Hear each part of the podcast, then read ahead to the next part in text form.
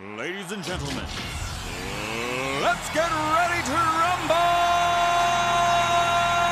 Get, get, get ready, ready to rumble! Pump up the jam, yo, pump it up, yo, pump it, it, it.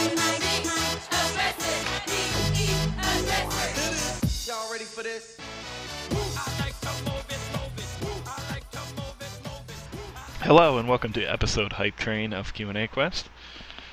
I'm your host. Uh, the hell is my name? How do you not know your own name?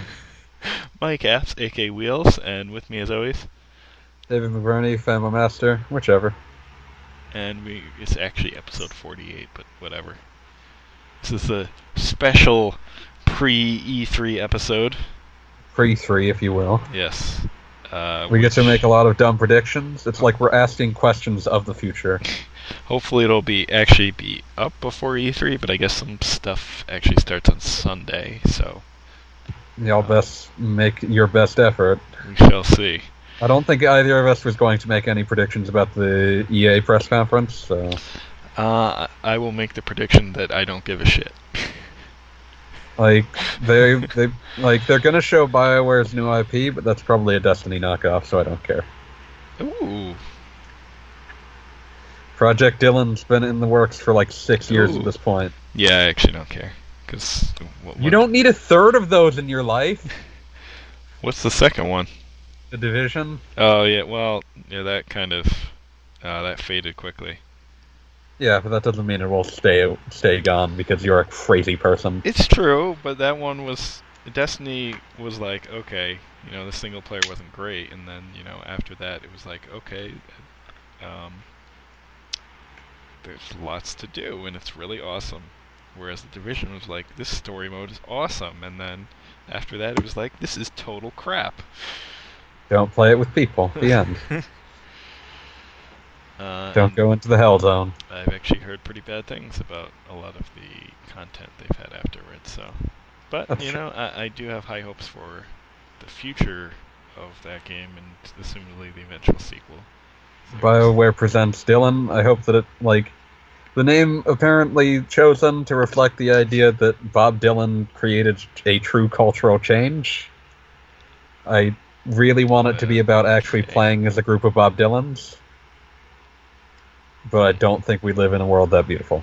Probably not. But yeah, Mass Effect is dead for the next like six years at least, and they Right. won't be showing Dragon Age Four. Uh, does Andromeda have an inconclusive ending? Out of curiosity. Yes, Oh well, that sucks. a Well- nobly intentioned game. Did you see the uh, post mortem that just came out on that one? No. It was basically like, yeah, uh, you know what? Someone was like, let's make No Man's Sky, and then like late in like three years into development, everyone realized, wait a minute, that's an awful idea, and by that point, they had like a year and a half to try to make a game out of it. Whoops. Like they brought back, I think it was Mac, Mark Walters, Mac Walters, who had been a writer on the previous games, and that explains how they were able to salvage as much as they did. but yeah, like they they didn't have they they finished pre-production unsure if their technologies were all going to work, which is just like no, Hmm. you, you, you work out hmm. whether your technologies work or not before pre-production ends. That's the point. So yeah, that was a thing. That is a bad thing. It's a shame. Mass Effect Andromeda, I feel like, could have a truly amazing sequel, but we'll never get to see it. Well, or not. At least not for a long time. Like, wh- whatever they make, and they will make a new Mass Effect game in about six or seven years, I suspect. However, that game will have nothing to do with Andromeda, and we will never get a conclusion to that story. Wow.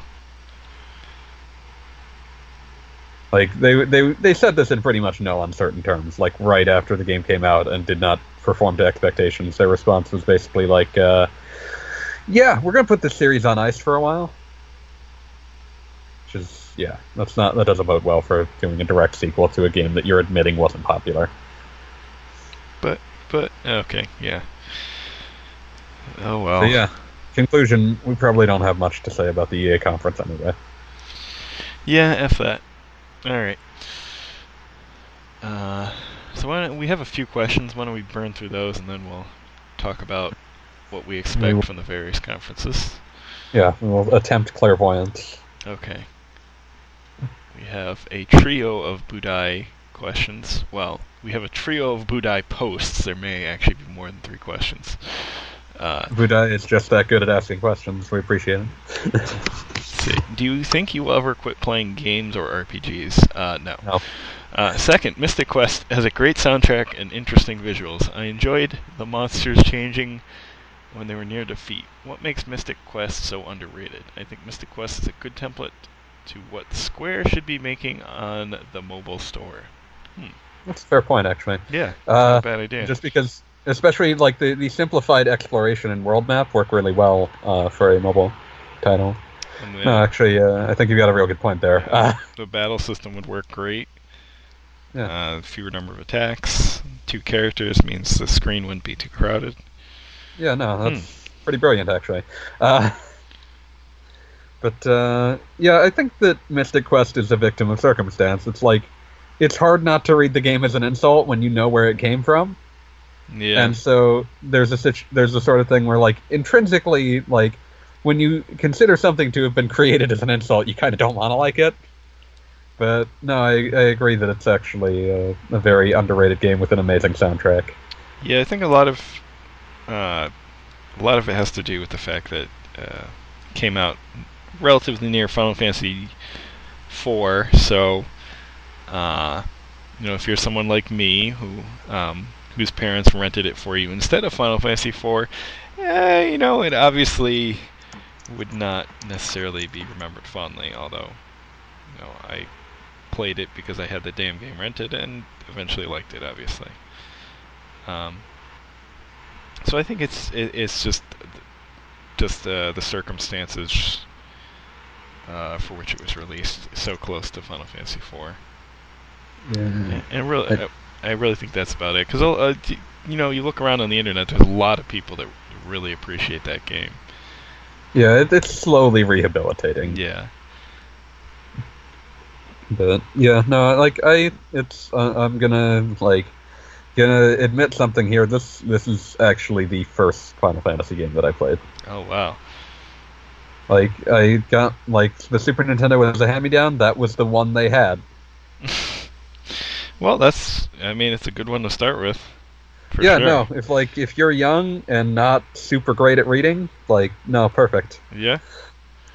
But like it's I, I still have a lot. It's very near and dear to my heart, and like I, I think that it's you know it's got some good dungeon designs in particular. Like this the way that weapons interact with dungeon design is fun and a thing that Final Fantasy like many Final Fantasy games sort of content themselves with. Here is a fairly straightforward maze. Yep. And so, like, it's it's nice to have that extra layer of interactivity. Yeah, that was one thing I always liked about it. It has, oh, I don't necessarily want to say puzzly element to it, but it kind of is a little bit. It's just, It feels a bit more robust Yeah. to how you move around. and the music. The music was fantastic. Yeah, so. Um. Yeah, I think that's about all I have to say on that matter. Uh, yeah, it, I really would love to see this game on mobile.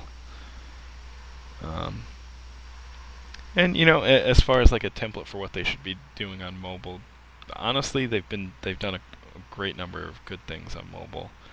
Uh, like I just recently, I still think it it fits uh, the idea of a spiritual successor, makes sense on mobile. for sure, but I've been playing uh, The World Ends with You on an Amazon Fire tablet. and It just fits on there so well. Yeah, please break world ends with two. Yes, please. Uh, That's a good title. You can use that title. Anyway, uh, let's see. Next question: Which RPG fan base has the most passionate fans? What about non-RPG fan base in gaming? Not the largest, just the most devoted. Hmm. Interesting. Most devoted fan base. I feel like you would probably have people like with daggers at each other's throats for some things. I don't want to know that level of devotion. trying to think of for this like the most positive fan base, which is a hard thing to figure yeah, out. those are rare. Uh, there Fan is bases are mean. there is like that heavy heavily fan based series. I don't know how to pronounce it. Toho Tuhu Tuhao Toho. Toho. Which is pretty interesting, although only some of the games there are RPGs, so that doesn't really Very, very few. It's primarily a shooter franchise. So I would say that for the non RPGs. Yeah, I don't, I don't want to like like Touhou is like a thing I've seen adjacency to, and like Touhou fan like the point where I saw like oh here's a pair of Touhou girls, but they're like reenacting a Tom and Jerry episode. It's like no, I'm I'm out. What? Excuse me, I'm uh, excuse me, I'm out. Well, I was I just picked up the roguelike because hey, roguelike. Although Gross. actually played it. Well, Gross like whatever, man. roguelikes are for Uh. gross people. So as for like the most devoted RPG fan base, um, that's tough. It seems like any fan base of any sort of RPG reaches some point where they just become disgruntled. So I'm gonna Yeah, go. like I- I'm gonna go with Saga fans. we're they're, we're we're still too small to be anything other than sort of sad.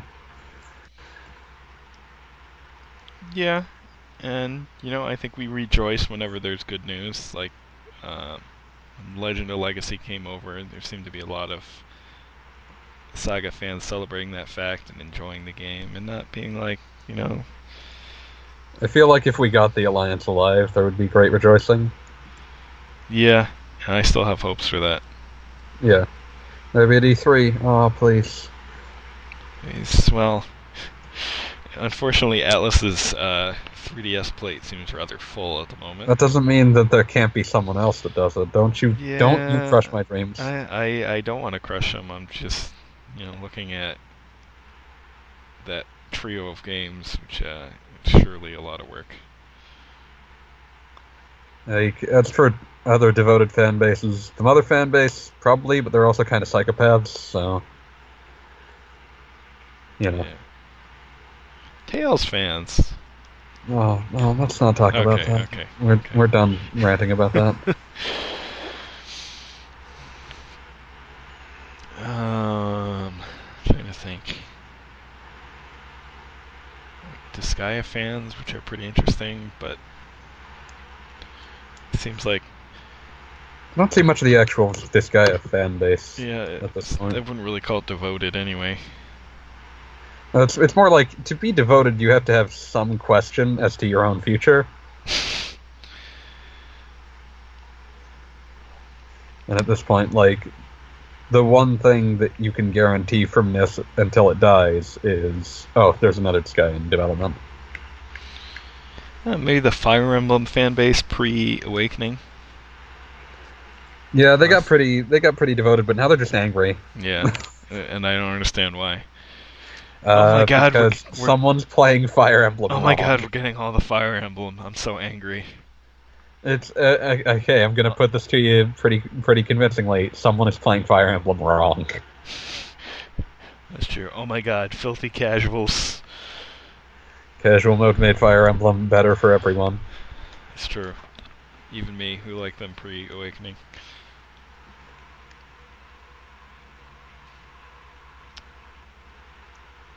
And also, we're getting all of them now. Have I pointed that out? Yeah. You, you did. We did not get new Mystery of the Emblem Rip. We somehow got a remake of Fire Emblem Gaiden, but not new Mystery of the Emblem. Yeah, I think that's okay. I That's thi- fine, I think we'll be okay. It's fine, but it's hilarious in the context of like Fire Emblem fandom, where Gaiden was like, "Oh, that's the thing that we don't talk about."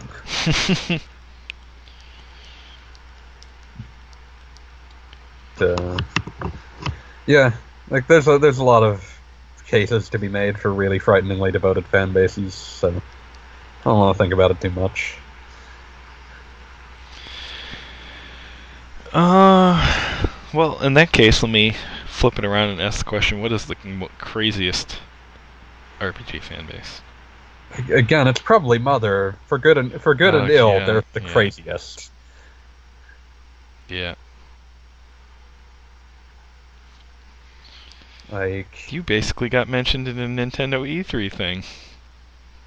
yeah, like that's the degree of like froth we're at here, where it's like Nintendo itself like made in an official capacity a joke about how often they receive the question, Yeah. "Why haven't you localized Mother 3?" Even though the the the answer is obvious. Cause you fuckers didn't buy Earthbound. Yeah, like the closest, thing, like the only thing that will get us Mother 3 is if they got a huge return on Earthbound on new 3DS and or Wii U. I bought it on both. Did you people? I bought it on Wii U. I didn't really need to play it again that quickly. I also bought Earthbound Zero, even though I actually have no interest whatsoever in playing Earthbound. Zero. it's not a very. Yeah. It's quite antiquated. It wasn't. It wasn't a great game at the time. no. Like, it came out alongside some of the real late NES era RPGs, at which point you kind of expected something that was less of a Dragon Quest II clone. Prove me wrong, children. Prove me wrong. They can't. I had to go for the Simpsons cut there. But yeah, I've ranted about the mother fan base enough. I like I can't think of another one that's like that level of like we made like 50 million unofficial strategy guides and sent them to like 15 different Nintendo employees, hoping that it would fix things.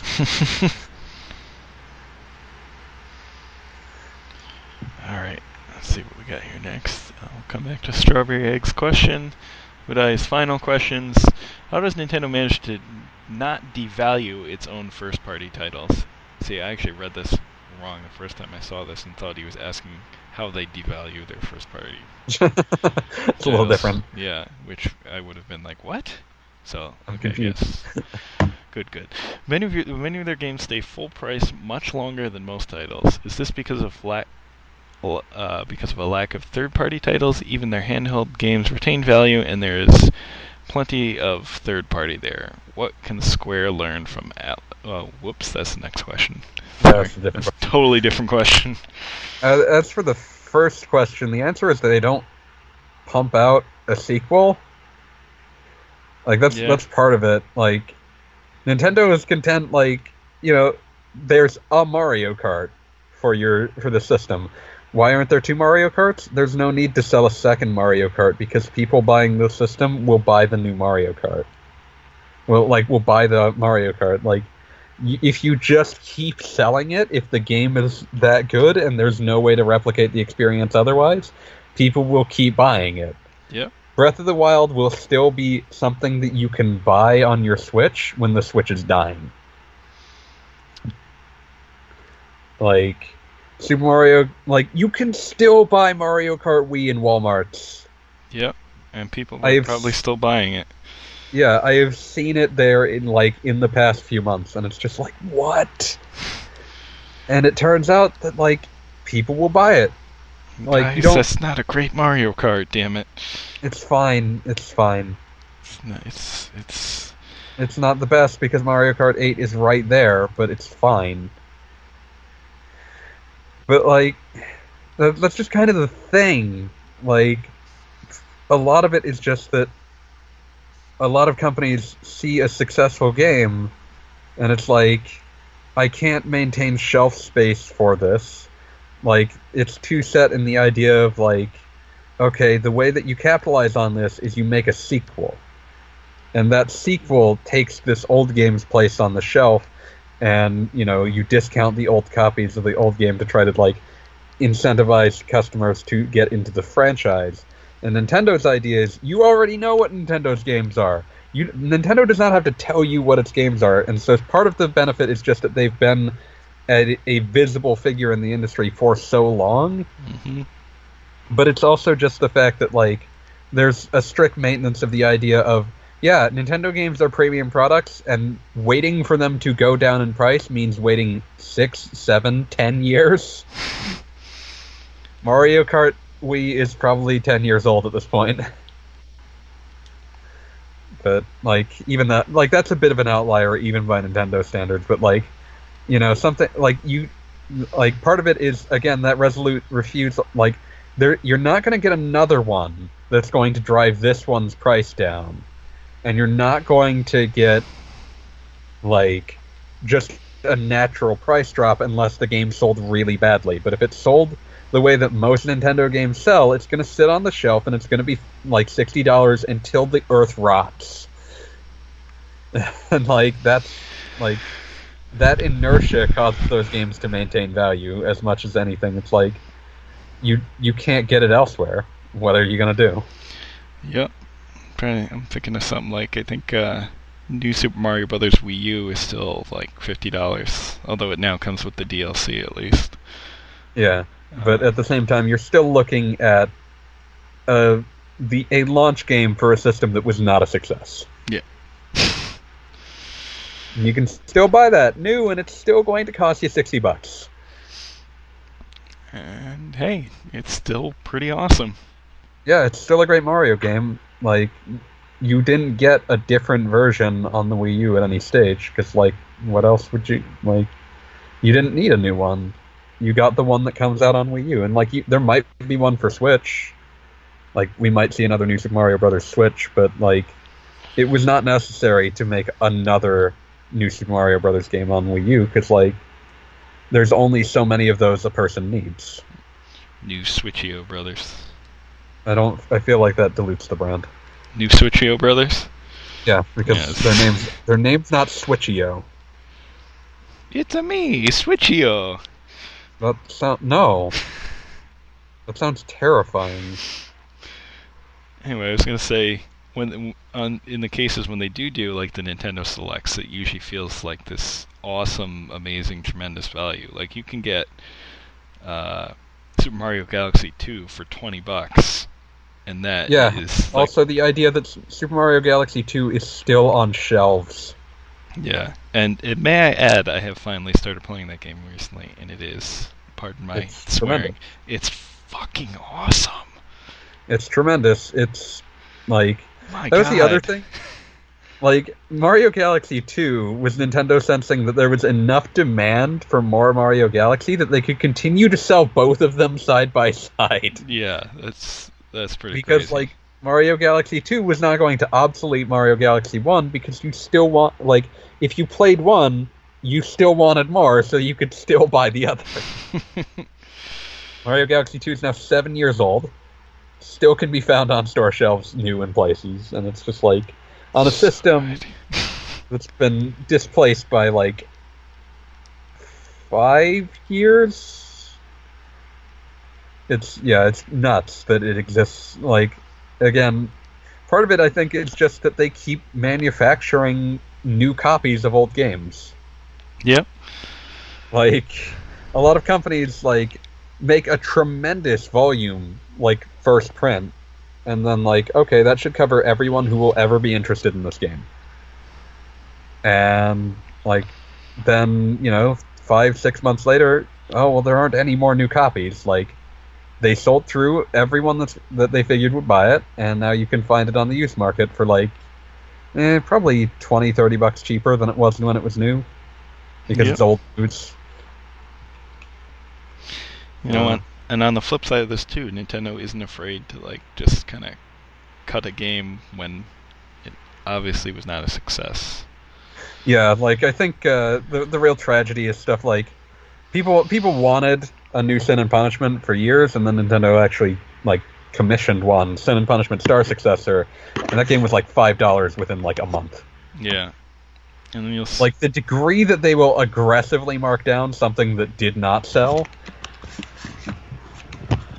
yeah. is uh, illuminating. and you'll you'll see games like uh, Fire Emblem Wii, which is pretty rare to find because obviously it did not sell great. I mean, I, Yeah. I got my copy. Although that was that was a much less that was a much less aggressive Nintendo print run because. Fire Emblem was already kind of on thin ice. But yeah, yeah, it's true.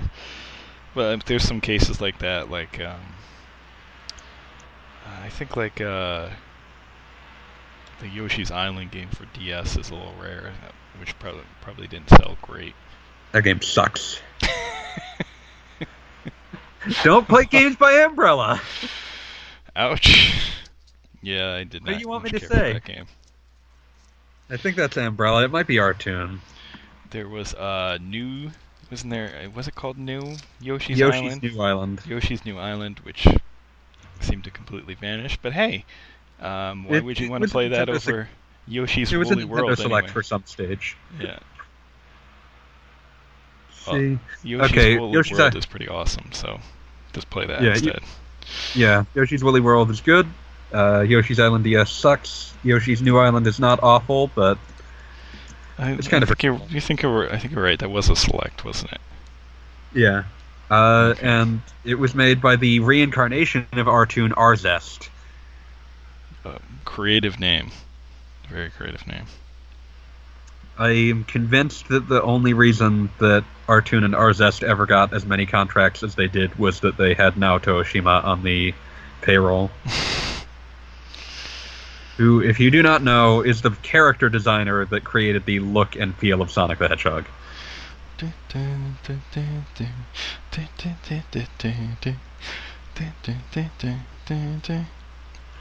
But yeah, uh, that's Speaking Yeah. of that, the new Sonic game looks quite interesting. there are two of those you could be talking about, and it would be correct for both. Yes.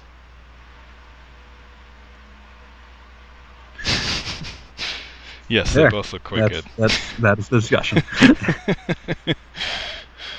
But yeah, we gotta move on here.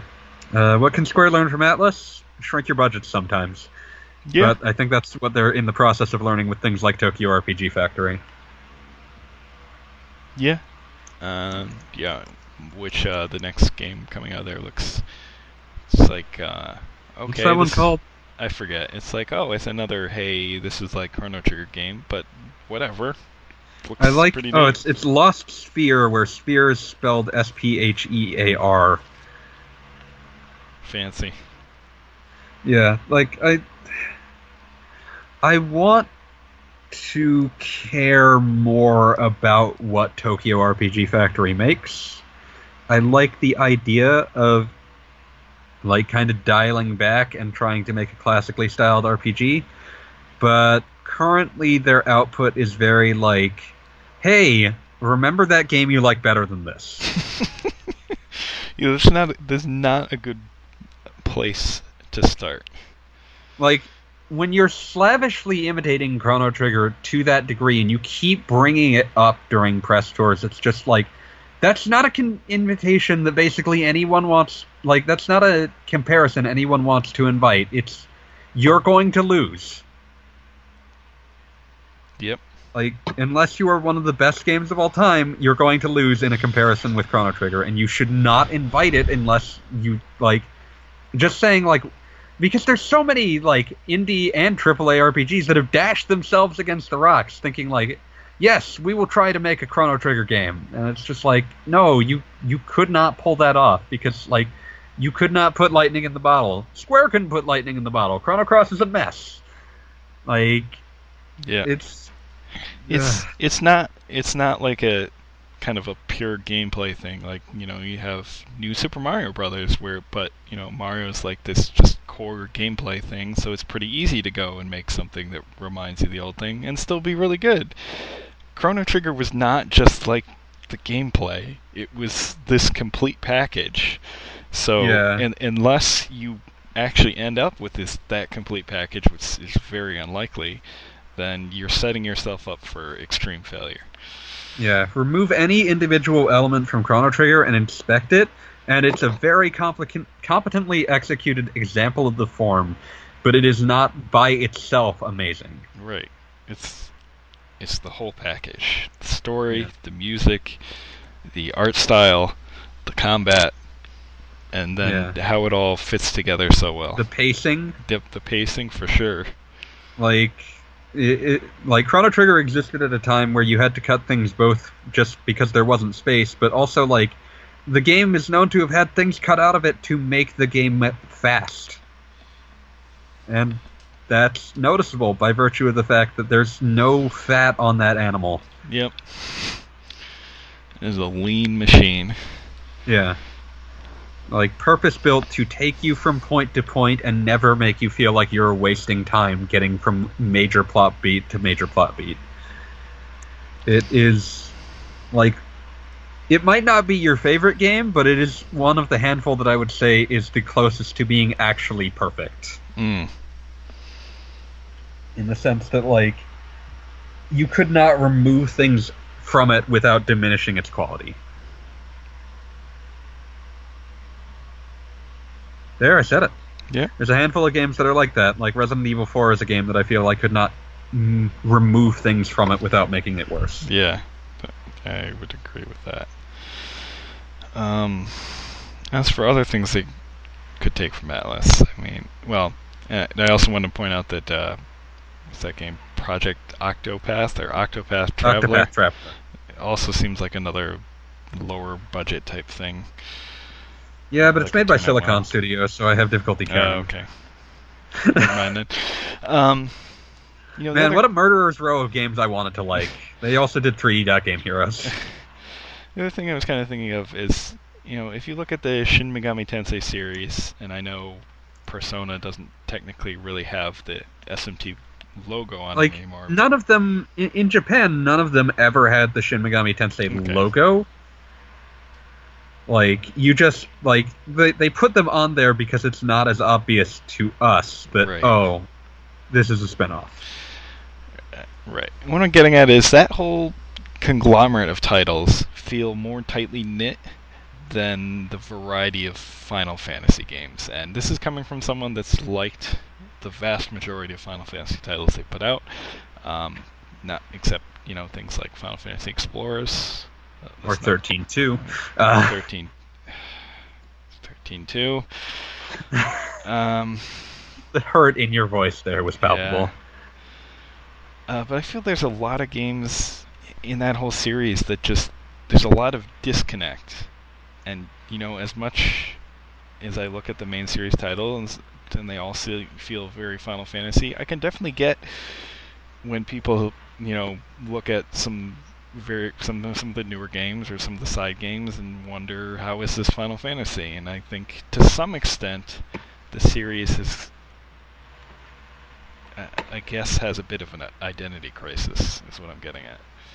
I'd say like the the bigger issue, like quote unquote issue, is that Final Fantasy has doesn't have a core identity, and it And maybe that's a problem. like that's a problem when you're trying to make spin-offs, but it's very freeing when you're making actual sequels. The problem is when like the ones that feel the worst tend to be the ones that try to assert an idea of Final Fantasy as Final Fantasy is this. Hmm. Like a game that searches for an identity that it's not going to find. Like the like Final Fantasy Explorers is a game that is essentially asserting Final Fantasy uh, Fan- Final Fantasy's identity is this bestiary and some jobs. Hmm. And the problem is that you put those all together, you still don't feel like Final Fantasy. True. Like you're just it's just a Final Fantasy branded version of a different game. It's like getting a Pez dispenser. like the games that feel strongest within the Final Fantasy brand to me are games that like defined RPGs because their identities were so strong. Final Fantasy Tactics. Final Fantasy Tactics is, you know, like tactical RPGs are still compared to like, oh, it's like Final Fantasy Tactics, but like or just even like Final Fantasy 4, 6, Yep. 7, 10. I don't like 10, but 10 was a huge like defined RPGs for years. Like Final Fantasy 15 feels to me like another one that like it might not define RPGs for years, but like it created an identity of itself and it uses references to Final Fantasy very often, very commonly, but they are not what create the substance of its identity. So I guess maybe the problem is just there is something there. It's just no one quite knows how to pin it down. So sometimes I don't think you can pin You- it you down probably without can't. breaking. Yeah, you probably can't. And Like it, it's just one of those things where like it's going to depend a lot on lightning in a bottle, and it's lightning in a bottle that can't be captured. Sorry. but like it's still one of those things where it's like it's it's it's uh, for to quote the uh the like to to pull up uh, a bit of a old saw in US law uh the obscenity test is literally I know it when I see it. I shall not today further at- attempt to further define the kinds of material I understand to be embraced within that shorthand description hardcore pornography, and perhaps I could never succeed in intelligibly doing so, but I know it when I see it, and this motion picture involved in this case is not that. Like, th- that's actually a very important, like, legal statute in the US. But, uh, like, the, I, I feel like Final Fantasy kind of is that and like no amount of dolling it up with Moogles and Cactuars is going to make me think, yes, this feels like Final Fantasy. It's going to be something that comes out in the experience of playing it. Hmm. And you can you can stretch Final Fantasy into things that don't art that do not artificially resemble Final Fantasy. Like for another thing, like Lost Odyssey was a game that a lot of people like said, yes, this feels like Final Fantasy even though like and it references Final Fantasy constantly, like it's got a party makeup that's very Final Fantasy 4 like it's references it tons, but that's not what makes people think this feels like Final Fantasy. I don't know. I just I, like that's how it registers to me. We we went off topic here, like off topic. Well, that's pretty much on topic. But yeah, like like the thing about Shin Megami Tensei is that it has, I guess, a consistent artistic tone. Like, and you can tell when it's deliberately deviating from its normal artistic tone. Like, when you get Devil Children slash Demi Kids, it's like, oh, this is very specifically taking Shin Megami Tensei and deviating it in a fashion to make it more children esque. Hmm. But, like, and Final Fantasy, I guess what I'm getting at, Final Fantasy does have some sort of artistic tone, even if I couldn't define it as cleanly as I could Shin Megami Tensei. But there is like an intangible Final Fantasy ness that like makes it so that I like this is a situation where I don't know that they can learn from Atlus on this because I don't know that you can define this after the fact. And I feel like a lot of their missteps have been trying to define what Final Fantasy is after the fact. Hmm. Like, you get something like, say, Final Fantasy XII, which is an excellent Final Fantasy game and has an amazing identity, but it's also like Ivalice games are are and feel like a separate piece. Like, an Ivalice game is always going to feel different from the more standard Final Fantasy It's true. just because it, it was so defined by Yasumi Matsuno and his like I, world ideas. It's fascinating. Like, what is Final Fantasy is a question that we could probably debate for hours and never come to a satisfactory conclusion. So we'll save that for another time. If someone asks for this again, I will hate them and then probably talk about it for hours.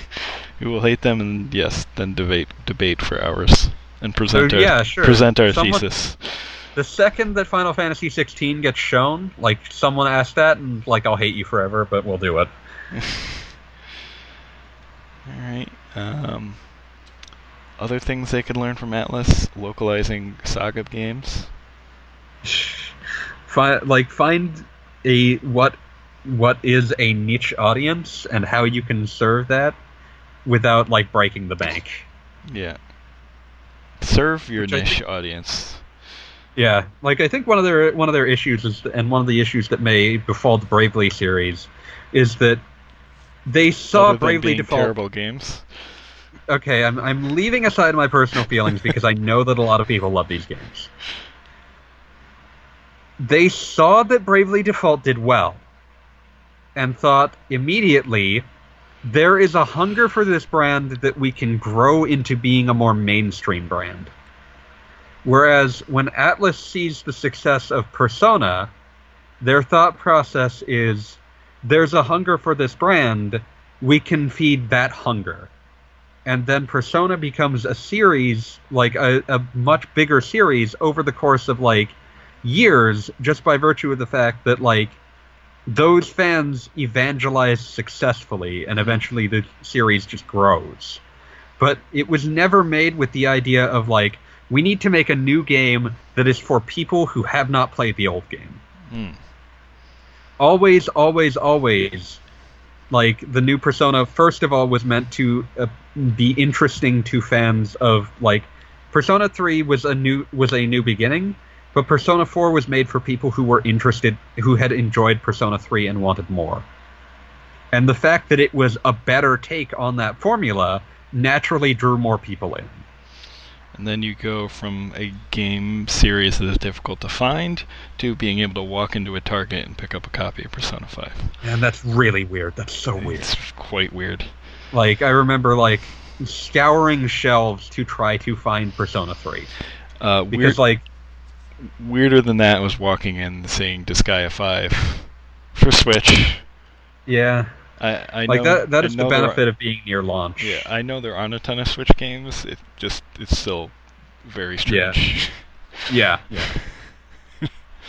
like Disgaea has been around forever, and I'm used to having to get it online or pre-order it at GameStop or something. Like you're not going to get it elsewhere. So it is still super weird to see it on like a major store shelf because like, and even though it is in the confluence of circumstances of this new system is more successful than we expected. Start stocking more games for it. What games are there to stock? Okay, this we'll put this on there. Still weird. Yeah, still super weird. But yeah, Persona. It's uh yeah. Also, I don't know, frickin' rip off the social sim elements. Everyone else did. Yeah. Final Fantasy X was supposed to have those. Final Fantasy Se- Fantasy VII was supposed to have those. Both aborted it partway through because they decided that they wanted to focus on what the characters actually were. And I guess that's part of identity and like that whole identity thing I was talking about, where like yeah, I think it. I, I, I don't know. It, I would obviously have to be pretty different because I guess one thing you can, well, it would be a spin-off. yeah, well, one thing you can pin down about like the mainline Final Fantasy games is like epic world saving quest. Yeah. So But it'd be, like, I think it'd be harder to fit it into that. Well, the point I was making is that FF7 and FF10 both have vestigial social elements in them. Yeah, that's true. Not the same way, but like in the sense of like you build up friendships with your party members and the game reacts to who you're obviously favoring. But like they cut bo- they cut it out of both of those because well, there was an the characters were defined in such a way that they had predefined relationships that like crossed past where you were the kind of interactions you could have with the game as a player. It would be mildly interesting to see them actually like not like like actually allow that to reach a culmination point in an actual game rather than like show these two systems that like oh you reach a point at like gold saucer where you go on a date and whoever you've like given the most potions to and had in the party the most is the one you go with or ff10's like oh a couple of scenes you will like choose who you're going to talk to and like that will affect who you go on a snowmobile with and who throws the ball during Tidus's last overdrive. It's arbitrary. It's weird. Like it's it's weird to think that those got as far enough into the game that they didn't just cut them entirely. That is quite weird.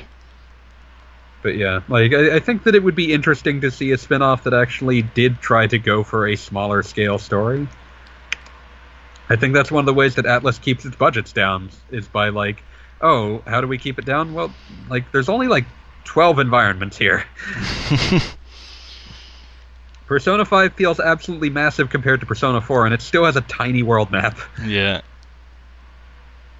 but it's a dense world map and it's a detailed one and that means a lot.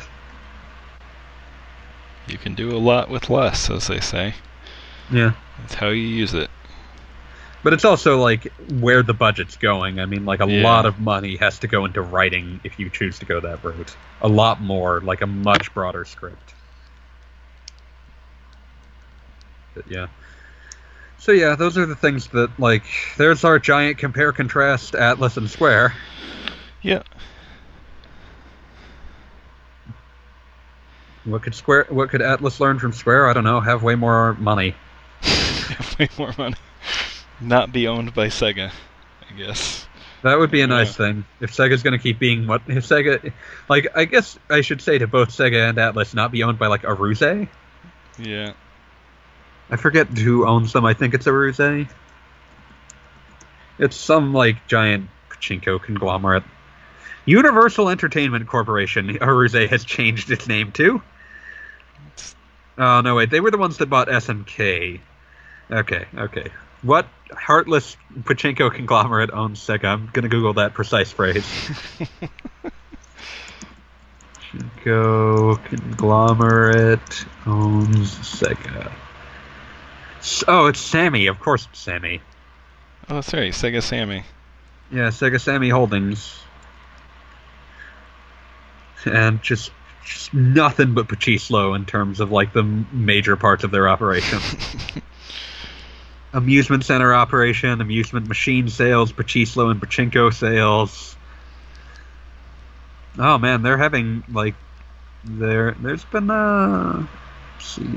Yeah, they've been hitting a bit of a downturn in terms of Pachislo sales the past few years. Hmm. Then again, this like, these are hella inconsistent. This must be terrifying to try to work with. Sorry, oh, never mind. Uh, No, this is very interesting. I hope that the I hope that somewhere in the world there's like a Spartan Total Warrior Pachislo machine. they own they own frickin' Creative Assembly. They could. Wouldn't surprise me. It's a football manager one. Oh God. Okay, moving on, moving on. All right, so. Oh, that's right. Strawberry a question. It seems to me that an increasing number of RPGs are using the multiverse to explain the connections between games. Nintendo seems to have gotten especially fond of this with The Legend of Zelda, Pokemon, and Fire Emblem. Does Pokemon really do? You know what? Never mind. Yeah, no, it kind of does actually. That's weird. there's references in some of the more recent games that like more explicitly canonize the idea that like like say Ruby and Sapphire are essentially parallel universes. That uh, uh okay, that's that's kind of weird, but interesting. Um, and Fire Emblem, which games do you find use the multiverse to be? Which games do you find the use of the multiverse to be interesting or well done? Which ones does it just seem to be lazy writing? Like I, I feel like the the important thing for all of those is that none of them are so hinged on the fact that it's a multiverse to make everything make sense. Like probably the like I'm trying to think which one actually uses it most to try to explain away a plot detail, and I can't think of any of them that really like all of them keep multiverses a very background concept. Like if you were to play an individual game in those franchises, for the most part, it doesn't matter. Like Fire Emblem has brought it the closest to the forefront because it's got like xenologues and paralogues and all those things that are Yeah. like, oh, why is this here? Well, like we needed a way, f- like we sent your child to a pocket dimension so they could come back old enough to fight. Yeah, I'd say that was kind of my uh, this seems kind of lazy thing, because it, yeah, that's it- it's Yeah. It really felt like, okay, we need this relationship system from the last game. How do we do this in a game that doesn't involve time traveling? And it just felt really stupid. Yeah, they could not come up with a good way to make that work, but they really wanted the mechanic back, so I don't completely blame them because there's no way to make that mechanic work, but it was obviously a really popular one because like it's that's not a relationship you see explored very often. Like you saw this this character single, married, and with a grown child is not a common relationship to be explored. No. And so there's very few ways to make that work without doing going full like genealogy of the Holy War. And even that doesn't really hit all of the same notes because, like, that's generational in the sense that, like, oh, the old characters are dead or not capable of fighting anymore. like, that's like Phantasy Star 3 Generations of Doom, as opposed to, like, this Oh, strange situation. that game up. Come on. Listen, it's. That game is would be amazing if it wasn't made by people who didn't know how to make it. I. What are you even saying? My argument is that if that game was made by a team as wealth who was as good at their job as the team that made Phantasy Star 4, it would be amazing. I guess. Conceptually, it's incredibly interesting. In execution, it's total crap. Yeah, I'm not disagreeing Okay, with you. okay. I didn't enjoy playing it at all, but I finished it and I could see what could have been an amazing game. Instead, I got this city is too evil to be allowed to stand. Okay. Also, a bunch of, like we like. There's so many bad endings to that game. All of them are like two seconds long, and all of them are insane. We went back in time and formed and and became Earth. What? That's one of the endings. What? Great. You love it. Uh, I don't. But yeah, no, that's uh, going back to the multiverse question. Like, I feel like Zelda and Pokemon are deft in the sense that neither of them needs the multiverse to explain itself. Yeah. The only time the multiverse ever enters Zelda is if you have to have an idea of how each game correlates to the other ones. But generally, a Zelda game is only going to reference the other games that are relevant to its plot, so it doesn't matter. Yeah. Like, um. Most of them uh, reference Ocarina of Time because most of them take place after Ocarina of Time. Yeah, because like Ocarina of Time was set up as the first one, and it's it's not the first one anymore. But for the longest time, it was the first one. Yeah. But like even like something like Wind Waker, which you know it's you know kind of an impre- a a key to this whole like this can't coexist with other ones because we have like water hell, water world hell. Uh, like in Wind Waker, it starts out with the most explicit knowledge you will ever need to know about a prior Zelda game. Once upon a time, there was a hero. Ocarina of Time happened. Hero went away. Ganon came back. Hero, but hero go bye bye. Yeah. Bad stuff happened. in in like 30 seconds it explains to you everything you will ever need to know based on prior knowledge of a Zelda game, which is to say a Zelda game happened, then Ganon came back and there was no Zelda game there and then there's a problem.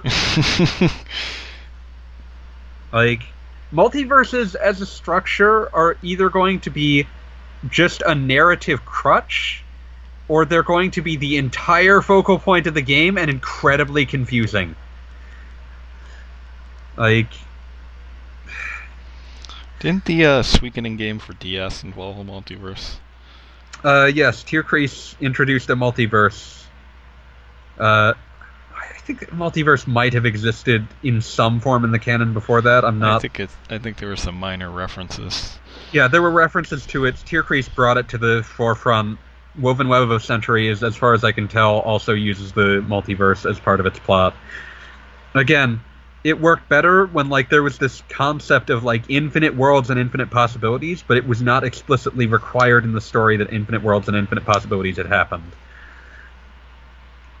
The most like deft use of a multiverse I've seen in fiction recently is, and I'm gonna like date this by like referencing something that very contemporarily airs, is like Rick and Morty. If you've ever seen that, I have not. It's a cartoon show. It's by like it's yeah. The point is, it, it's an Adult Swim show. It's by the what- it's co-created by like a guy who did. Here's a reference point you would understand. The voice of Lemongrab in Adventure Time, and uh, the guy- Unacceptable. yeah, that guy voice it, that guy co-created it and voices both of its main characters. That's bizarre. but it's co-created along with the guy who made Community, which also has a bunch, which also likes to occasionally contemplate the multiverse in a very strange fashion. Hmm. But uh, Rick and Morty, cont- like, glues itself together with the multiverse by essentially going with the reasonable uh, concept of disinterest in like the multiverse as a whole because the only thing that matters is the characters that you're following because they're the char- version of the characters you care about. Hmm. And like there's a point in like a first season episode where they completely destroy the planet and decide that the only way to fix it is to go to another universe and just take the place of the versions of them that were there. it's amazing That's pretty amazing.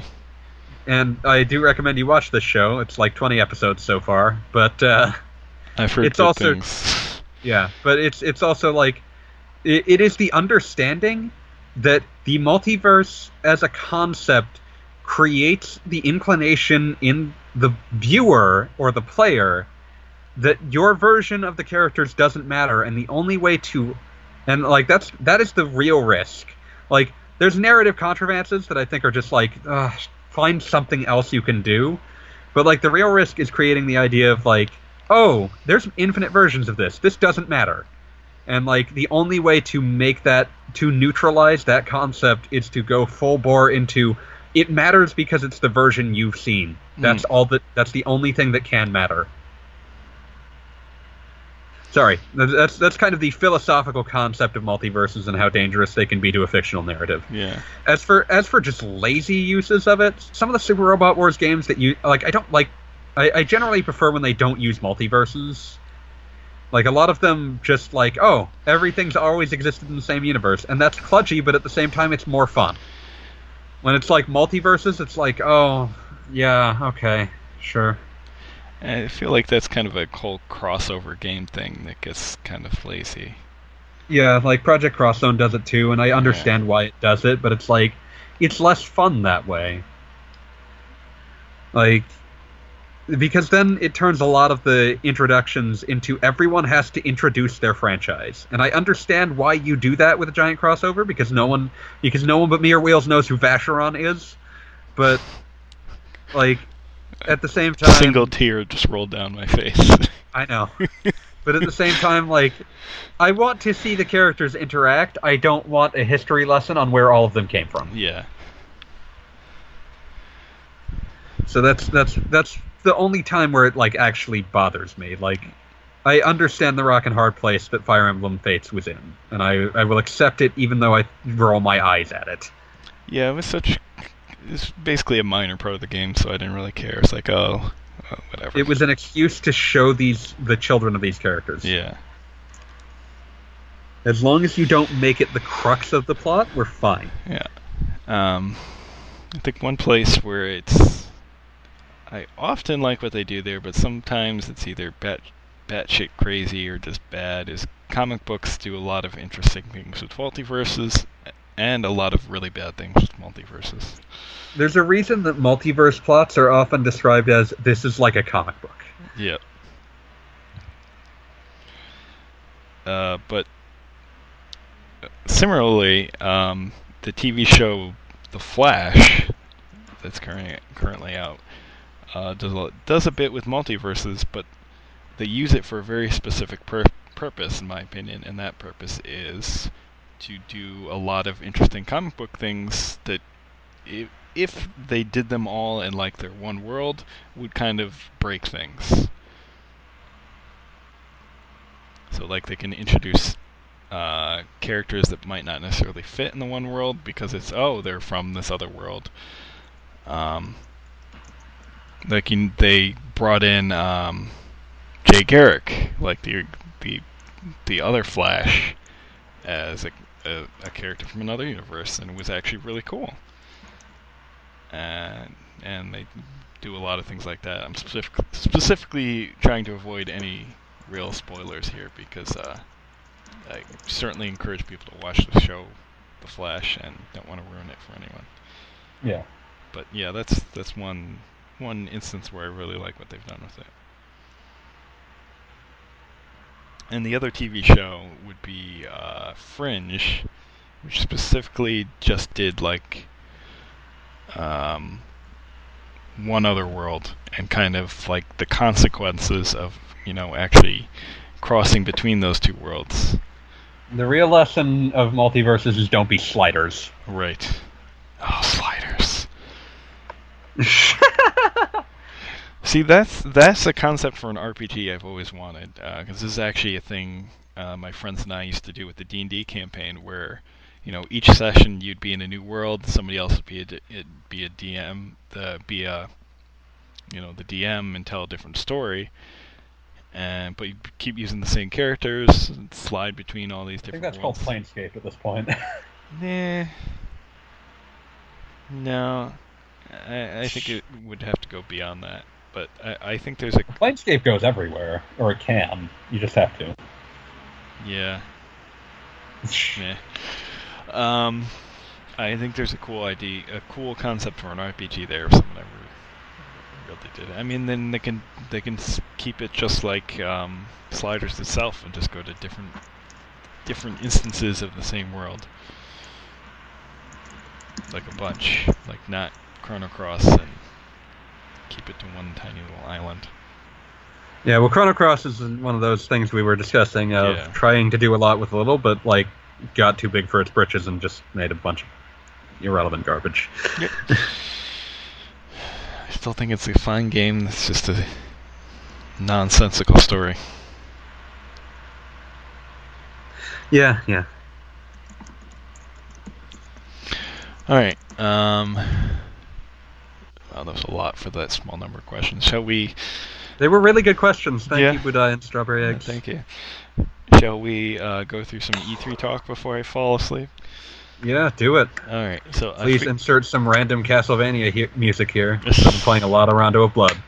All right. So let's just go through the three big ones, and then we can talk about any of the minor. And I don't want to say minor. Any of the third parties we might want to talk about.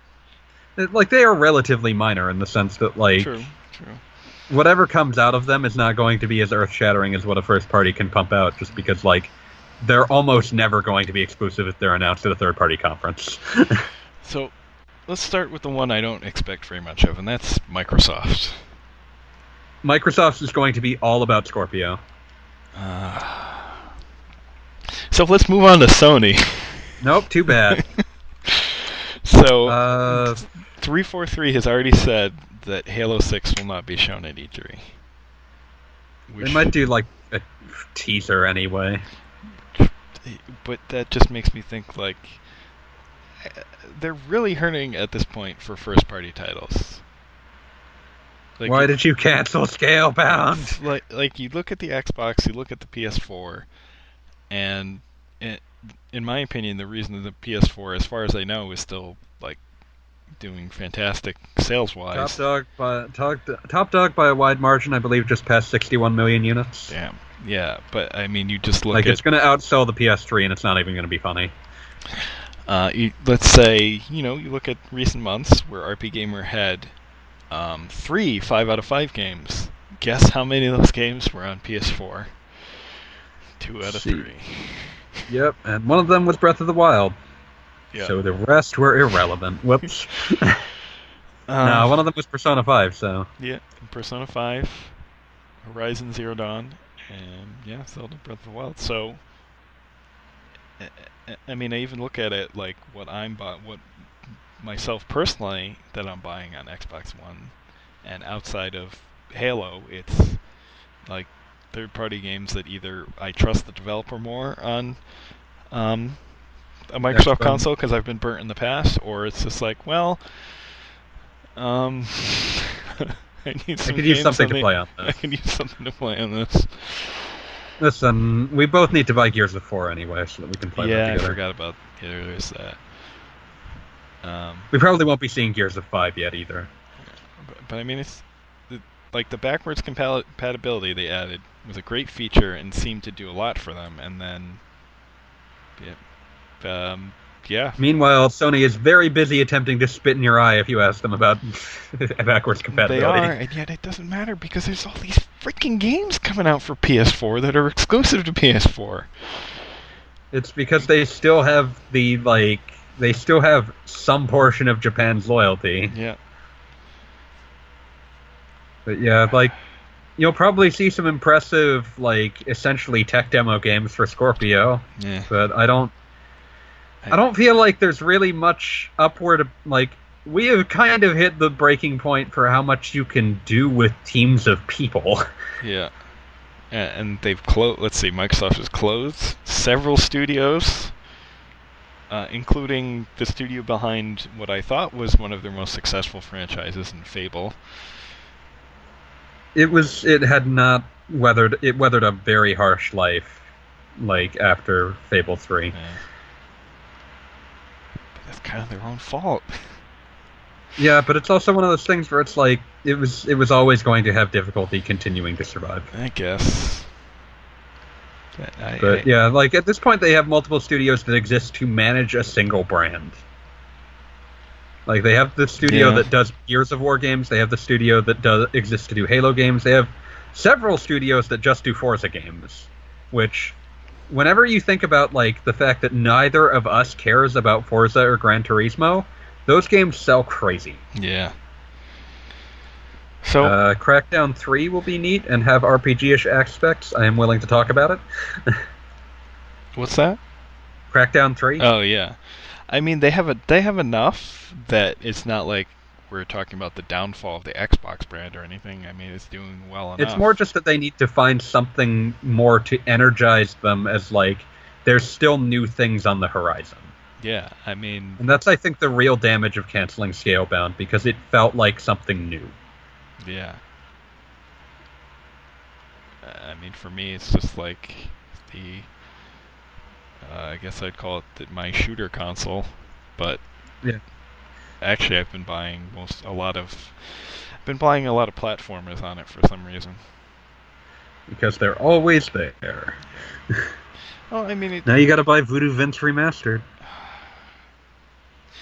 Yeah, it does have. It, it's just got like a few weird things like that that are exclusive too. Like it got um, uh, Ori and the Blind Forest. Oh, that game's really, really good. one. Play that game, it's Uh, amazing. So it's got like the it. There's a reason to own it. There's some interesting exclusives. It's just, it's not.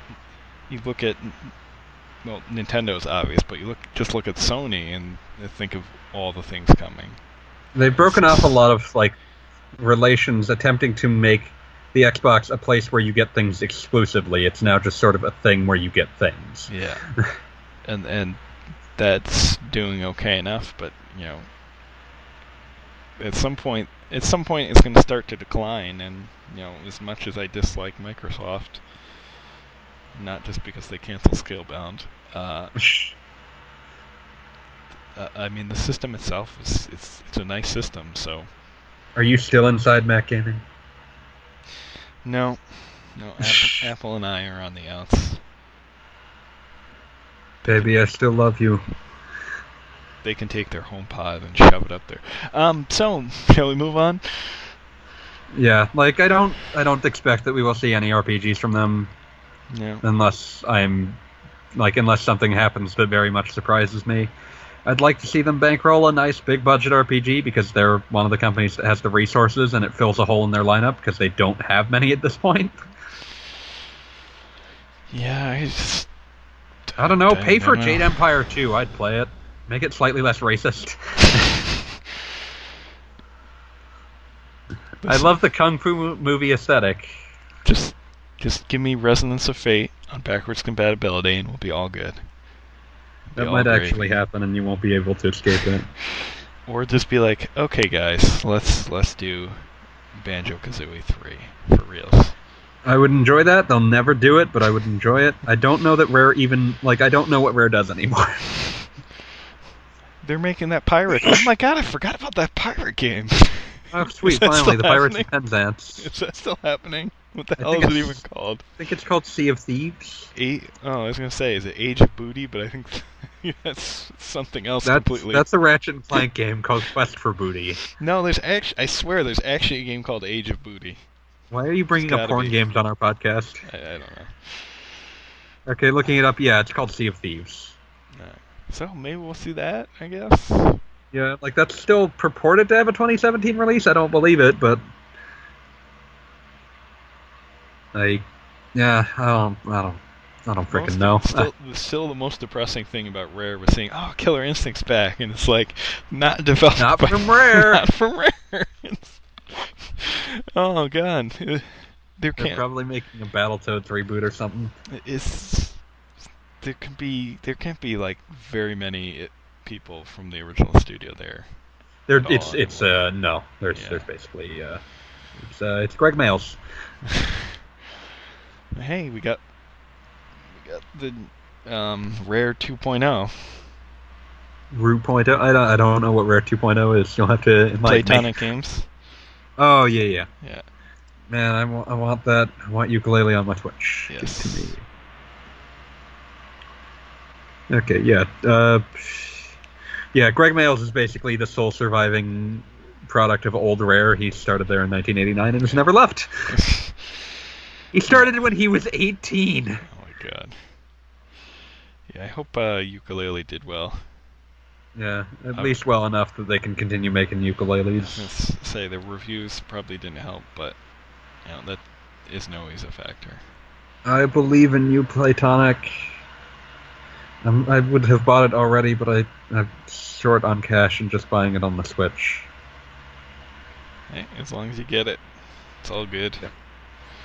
Well, it's not always all good because sometimes you buy a game after a company goes out of business and doesn't help anyone.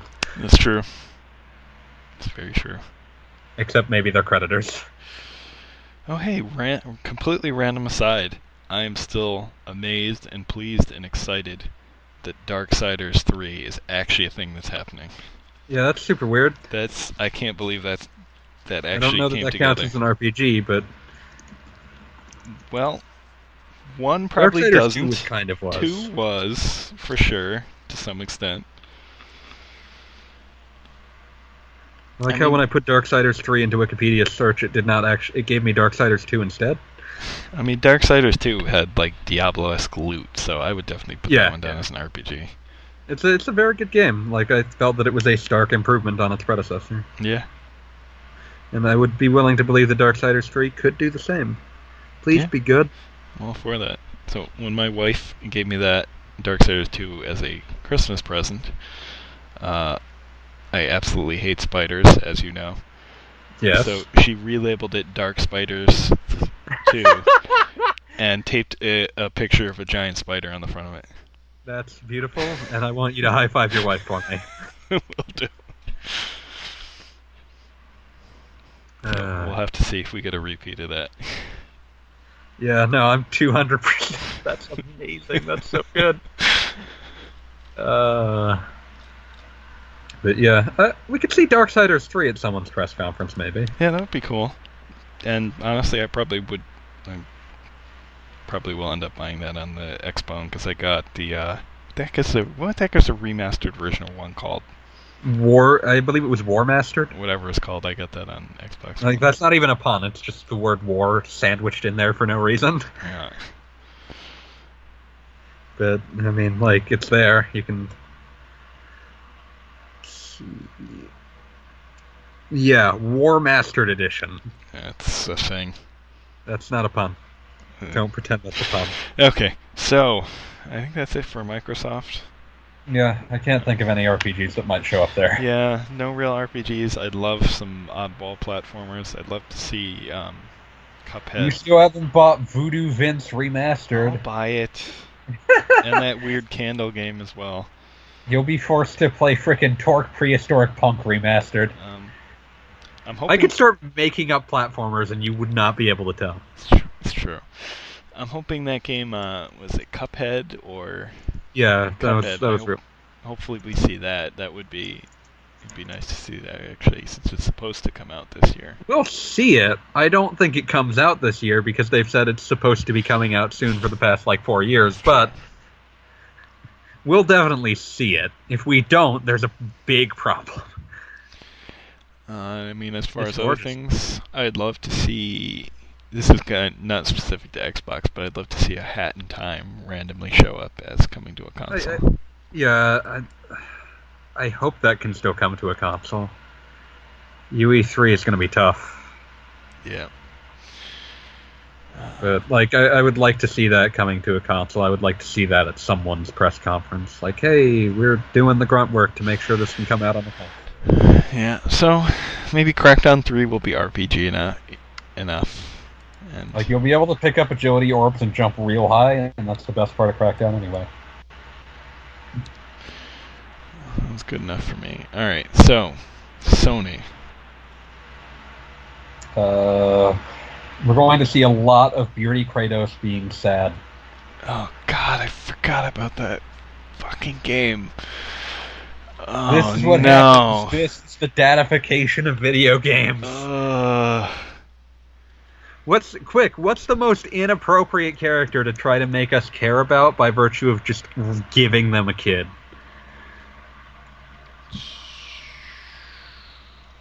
It's Kratos. yeah. I, I let's just move on to other games because I I don't even want to. It's talk not even an God RPG War. anymore. Yeah. Um. Will you're gonna Spider-Man? sit through like 20 minutes of it. Will Uh, Spider-Man, Spider-Man- be RPG enough? You know what? I don't care because I I'm gonna talk about it anyway. Oh man, That I'm Spider-Man pumped. game looks awesome. I was really like disquieted when I looked up like who was directing that, and it's like, oh, I remember reading his EGM articles.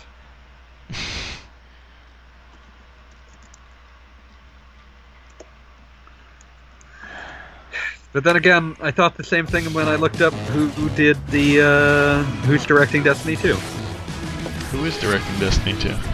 Luke Smith, who you may, if you listened to OneUp.com podcasts 10 years ago, you may remember as their news editor. That's weird. Wait, so who's who is directing uh, Spider-Man? Spider-Man is being directed by Bryan Intihar, who was also an EGM editor 10, 12 years ago. That's weird.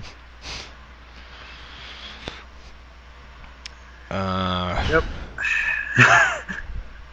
yeah. As far as actual RPGs, um, I suspect we'll see a Final Fantasy of some sort. I don't know if that's. Uh, it won't be 16. Probably not. Probably something about Seven remake. I've heard that there's claiming that's not going to be there, but I don't know. Yeah. Um, Um, we might see a new spin-off or something. Probably too early to see Dragon Quest Eleven in the West. Yeah, we are not we are not so blessed as to get a confirmation of Dragon Quest XI in the U.S. It's coming out in Japan on my birthday. I feel like I'm being like a, some sort of trick by God. Yeah. Well, you know, you know, we say that, but you know, it seems like these Dragon Quest spin-offs that uh, I scoffed at a bit are doing pretty well. So maybe we will get a, an early announcement. I don't know. I don't think those were spin-offs. I think they were remakes. No, I'm talking about Dragon Quest Heroes and Dragon Quest Builders. Oh, oh, okay. Yeah, like those seem to be doing quite well on PS4. So my my thought was maybe that leads to an earlier than expected announcement for Dragon Quest XI. We better get like as many versions of Dragon Quest XI as is humanly possible. If all those versions come out here, I would buy all those versions because I am that. I would too. I would too. I'm not too proud to claim that. Yeah, I would too. Uh, let me think what else. Um, the Tales series has become so automatic, automatic here. I would not be shocked to see like a new Tales game announced at E3, which would be weird. Yeah. I wonder when Namco will announce weird. whatever they're. I wonder when Namco will announce whatever game is coming to the Switch. They still have not said what the Tales of project on the Switch is. Uh, maybe they haven't decided yet. It's quite possible they're deciding, but like by this point, it seems like it'll be kind of late to port Berseria. Is it just going to be a new? The next game will be PS4 and Switch. What are they going to do? yeah, no, no. Could be that. I wouldn't mind a Berseria port. Like there was a Tales of festival in Japan just a few like a few days ago, and Nothing. not a peep. Interesting. Uh, let's see. What Sony? you stu- hype for Bubsy Four? No, f that. Uh, what Sony studios haven't we heard from in a while? Let's see. Naughty Dog is accounted for. They're doing Last of Us 2. And Sony Bend is accounted for. They're doing not Last of Us, but also still a zombie apocalypse game. and Naughty Dog is actually also doing that other um, Uncharted: The Lost Legacy or something. Yes. Uh, Although we probably call that kind of a mini expansion or something. 'cause yeah, the- it's like a standalone expansion pack or Yeah. something. Uh, Sony Santa Monica is doing Dad of War. Where is Sucker Punch? Oh man, Mm-hmm. Infamous Four, please, Mm-hmm. come on. Any others not accounted for? Like Sony has a lot of studios, but a lot of times they don't do much. Like they they're like they're focused on like background tasks or like shoring up development on other things. I think Yeah. I don't know like what. I'm gonna go look at a list of Sony studios. Uh, this is not a Sony studio, but um, the Ratchet and Clank remake did so well that I'm really hoping hoping for another Ratchet and Clank game. And it's been long enough since the last one that maybe we'll hear something. I feel like Insomniac definitely has more than one team, and I'm inclined to say the Spider-Man game is being direct is being done by like the the Sunset Overdrive team. so- Yeah. Okay, I'm trying to find any sort of list of like And yes, Ratchet and Clank is RPG enough to talk about, damn it. Ratchet and Clank is all about level ups and upgrading your weapons via the in-game economy. Yes. Software development studios, okay. Uh, Sony's Japan studio. We don't know what they're doing. They usually Hmm. development support on things, but I mean, I don't know. I saw someone say like Demon Souls remastered, and that doesn't actually seem that unlikely. Bloodborne 2. I don't think that they can convince From Software to play ball on that. No? Can't throw Not enough money at them? What is No, From Software working on? Does anyone know? No, we don't. All Um, we know is that Hidetaka Miyazaki was like, "I'm not doing another frickin' Dark Souls style game." So he's going to do Armored Core 6. That's kind of implied, like the thing he most wants to do. Ooh. Okay. I'm intrigued. Very intrigued. Uh, Polyphony Digital, we might see the new Gran Turismo. As I've made clear many times, I could not care less. Uh, Sony San Diego mostly does sports games. Uh, I've never even heard of Pixelopus. That might not even be a real thing. Wikipedia don't make up game studios. Uh, it's too early to see anything from Guerrilla Games. Uh, unless they they might announce like Horizon Zero Dawn DLC or something. Yeah. Uh, Definitely way too early, but uh, I think it's I think it's safe to say that that is that is a franchise. that'll get a sequel, yeah. yeah. I, I, I'm Horizon not, Non-Zero Dawn. I'm not thinking just sequel. I think that's like I'm putting the the franchise franchise tag on that. Yeah, no, definitely, but it'll be a while. It makes way more sense than making another freaking Killzone game. Yeah. Uh, and yeah, everything else like that's that seems to be all of their like internal devs. Okay, secondary studios, Clap Hands, responsible for Hot Shots slash Everyone's Golf. Yeah, I think we already know what's going on with that. Um, Q Games, Pixel Junk series. Uh, uh, they've already announced that we will not be seeing any more of Death Stranding. Uh, Ready at Dawn? Do they still exist? After the Order 1886, they might have been exploded. I think they still exist. I'm a little worried. Like, I'm not sure. Order 1886 is the sort of game that a lot of people don't get the chance to come back from. Uh, I mean, I'm not sure I would care what they make next. Um, listen, I like Daxter. they made Deformers. I've never played that, and like until I saw it on Wikipedia, I'd never heard of it. It was through GameStop's Game Trust. Oh, neat. Well, nice to know that they aren't dead, but I would imagine that they are not getting any more contracts from Sony. Uh, It would seem not. let's see. Uh, these are like these. This list of names is terrible. Honey Slug. Who? Honey Slug. They made Frobisher Says, which I've heard of but know nothing about. Uh, Uh, Quantic Dream. Oh God, we're gonna have to see more of Detroit become human. Oh God, oh God, no. Oh, this is gonna be bad. It gives it time to just abort and move on to Nintendo. No, it's not. I'm still looking through these. Uh, we might see a sequel to Until Dawn or whatever else Supermassive Games is making. Until Dawn is interesting. I like horror games that are weird. This is putting me to sleep. We gotta Yeah, find, too we gotta find something more exciting. Too bad.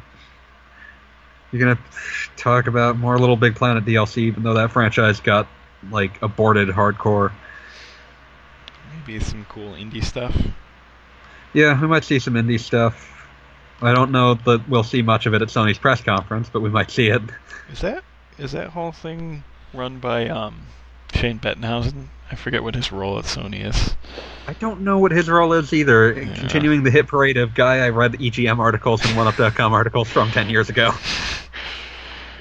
Uh, see, I call him the guy I argued about uh, Dragon Quarter with on Twitter. Yeah, no, I remember having to fish out his review Oh, that's so right, that you could continue that arti- Transposing, transposing his review. And no, he's great though. Uh, He does something at PlayStation, but I don't know what because his Twitter description just says "blazing new trails." I think it was indie related because I remember him like He he does seem to be some sort of developer relations thing yeah, because he does a lot of working those. with. Uh, um, why am I? I'm I'm tired and forgetting their names. The Cosmic Star Heroine guys. Uh, frickin' oh, why am I spacing the name? Wait, I'm so angry. You I've met me. them in person. I It's feel your bad. fault. Uh, Zeboyd. Thank you. Actually, I think I've met them in person twice at two separate PAXs, so that feels bad, man. I I guess they only go to like PAX East because I've never seen them at PAX West. Maybe I just wasn't looking hard enough. I think they may. I think they may be. Uh, I don't know. Maybe they're East Coast. Come to Sorry. PAX West. I want to yell at you in person again. it's a long flight. I've got spare tickets. You've got no excuse. Oh, well, I have lots of them, but uh, that's neither here nor there. yeah, yeah, I know you don't like the flight. It's fine. No, it's not just that. I know, I know. You've also got work and a wife and children. Responsibilities. Responsibilities are terrible. Abdicate them. Uh, all right. Uh, what else from Sony?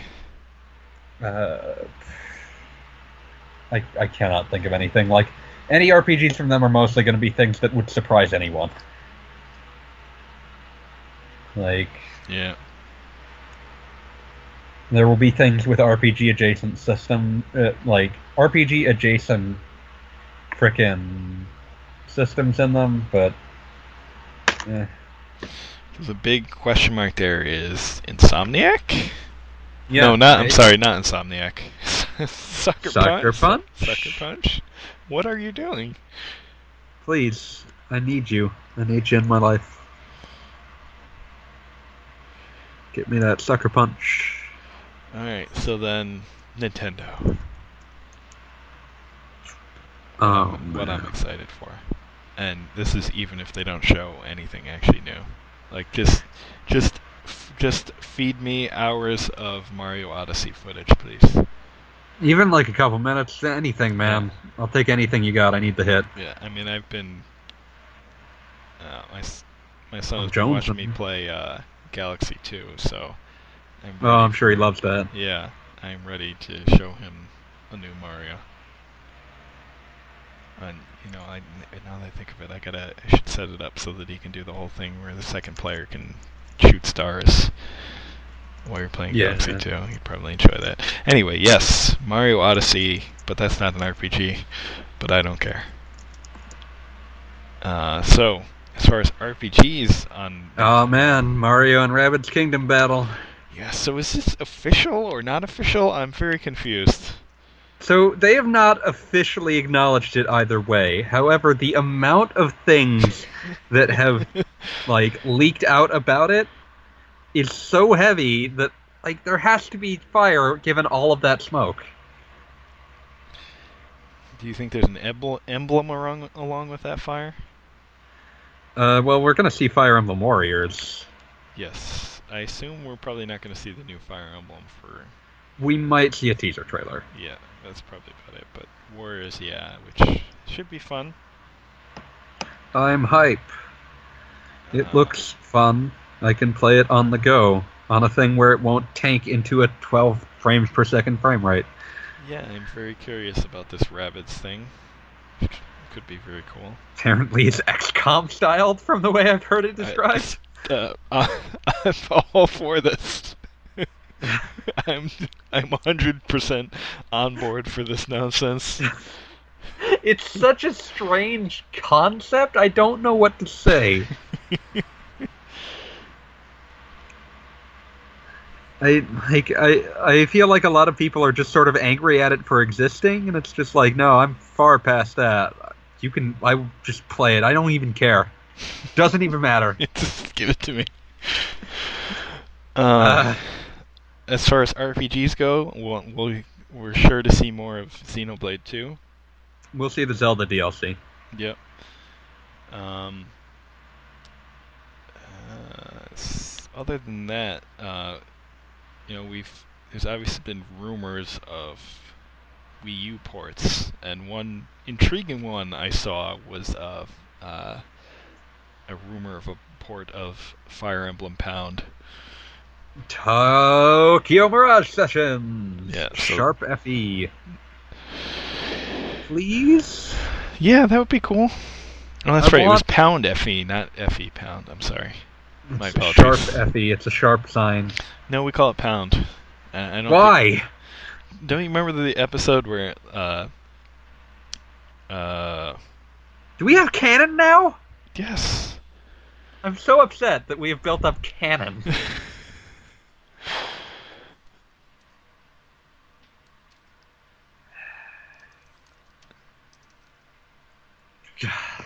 Yeah, it was when uh Anna was on. yeah, I remember that, and I remember it, it being repeatedly referred to as Pound Yes, FE. yes, that's that's the canon now, Pound FE. Set In stone. case, please, I w- like I want more people to play it, and I want an excuse to play it portably. Please, I beg of you. And while you're at it, Xenoblade Chronicles X, please. Thank you. Like that one, we might not get just because they're just gonna do two. But Don't let them hear you say that. Like, I'm gonna play Xenoblade Chronicles 2. Like, if that comes out by the end of the year, like, sweet, Yeah. uh, sold twice, three times even. Xenoblade. I already have like eight Switch games. I don't even know how the hell that happened. It's a really fun platform to play Two of them- things on if you've got a Two of them choice. from Asia. Which ones did you order from Asia? I'm Setsuna. Because you needed a physical copy. Yes. And the Secret of Mana collection. I routinely forget where the frickin' physical games go in the Switch. It's kind of an anno- annoying door to open. Just like the Vita. Uh, not as bad as the Vita. Yeah, the Vita's just a pain to get into. Uh, but yeah, it's like it's obviously something that you're not supposed to be constantly swapping things in and out of. Yeah. Well, try the one on the Vita TV. There you go. Oh, jeez. No. It's like, oh, this n- tiny little nice console that I have to pick up and pry open its door to swap games out. I will open your door, child. It's like I can't really, I can't really nestle this nicely within an entertainment center because I have to pick up the stupid thing to pry open the door, just to switch games. Yeah. Yeah. Not sure who designed that. And yet, Satan. and yet the memory card, you can just like, you know, Jostle out. Oops. no, not even jostle out. Just, it's, I think it's like the press in and it clicks out. It's terrible. Like, well, you have Why- these, you have these backwards. These are fucking backwards. Uh, well, we're getting the uh, 17 plus tag now. Oh god. Listen, we haven't got it yet. We're not gonna get it for this. It's not gonna happen.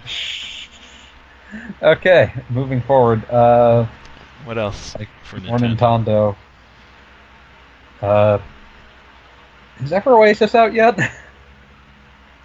Uh, June something. we'll see like three seconds of that and this is a reel. Looks cool. I hope it's cool. I'm looking forward June twenty third. I'm looking forward to adding it to the the um, ever-growing stack of 3DS RPGs I own.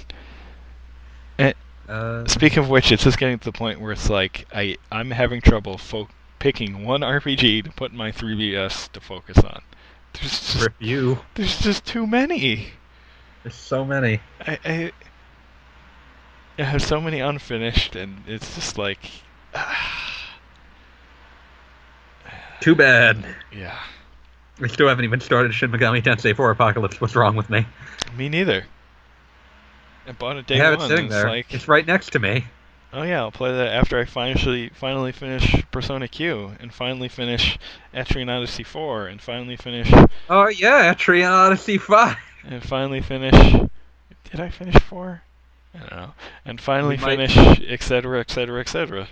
We will see one or all of those Atlus RPGs at E3. Like, it's just a question of do they make it into, like, the sizzle reel? You know what? Because, I mean... you know what yo, I want to see at Nintendo's E3? What? Monster Hunter Triple X. Don't call it that.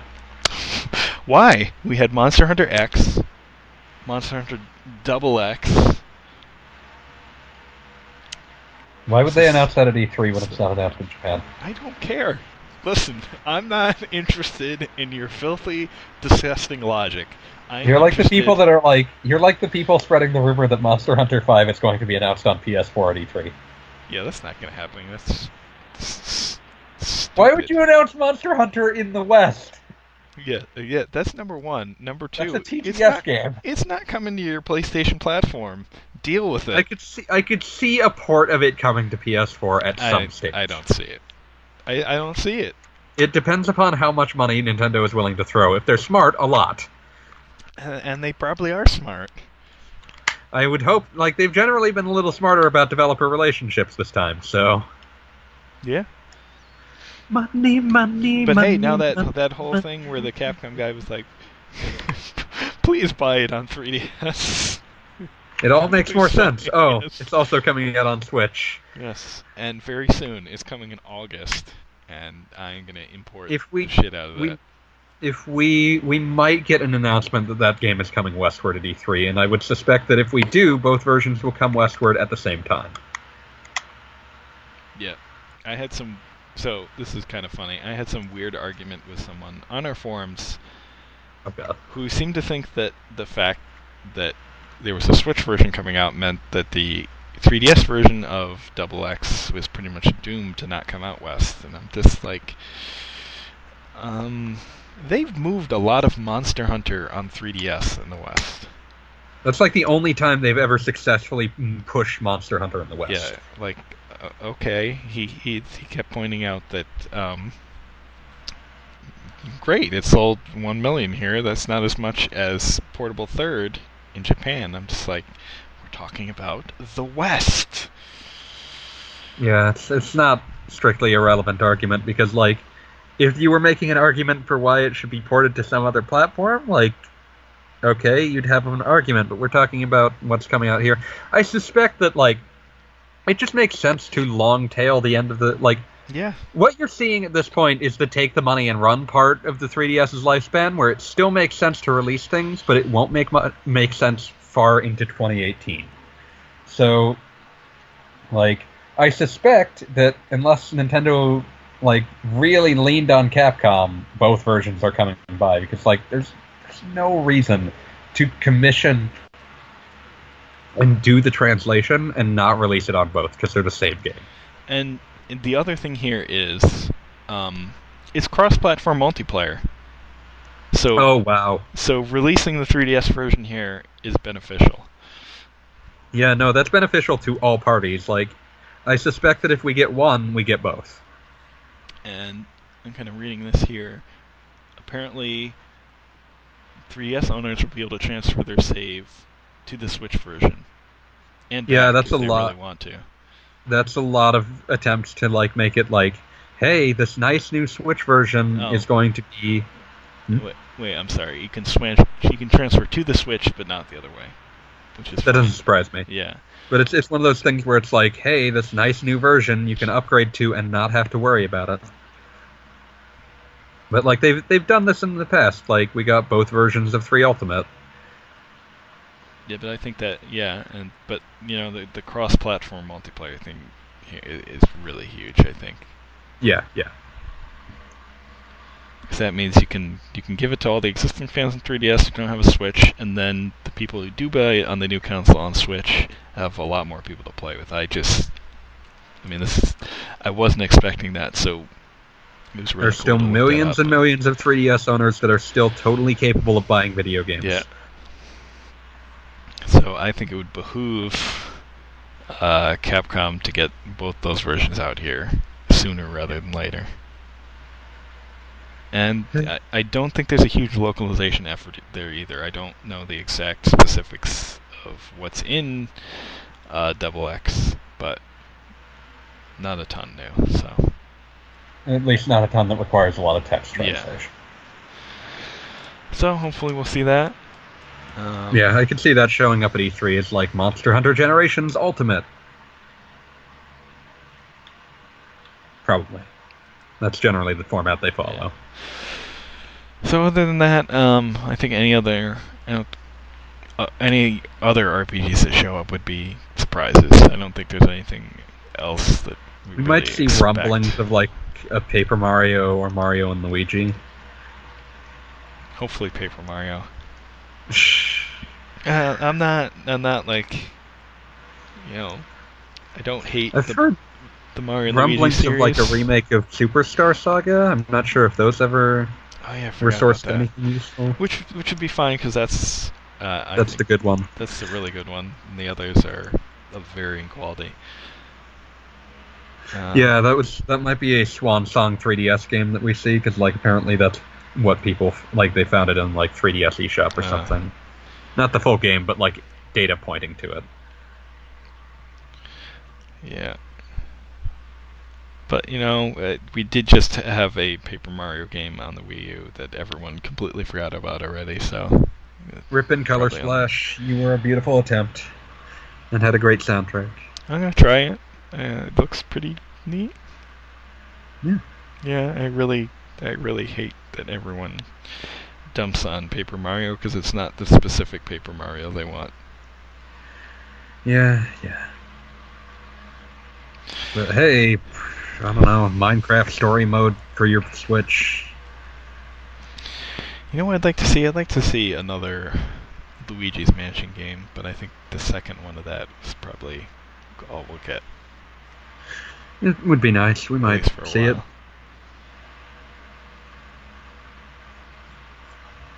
maybe just a remaster of the original. I'd, I'd like more Luigi Mansion in my life.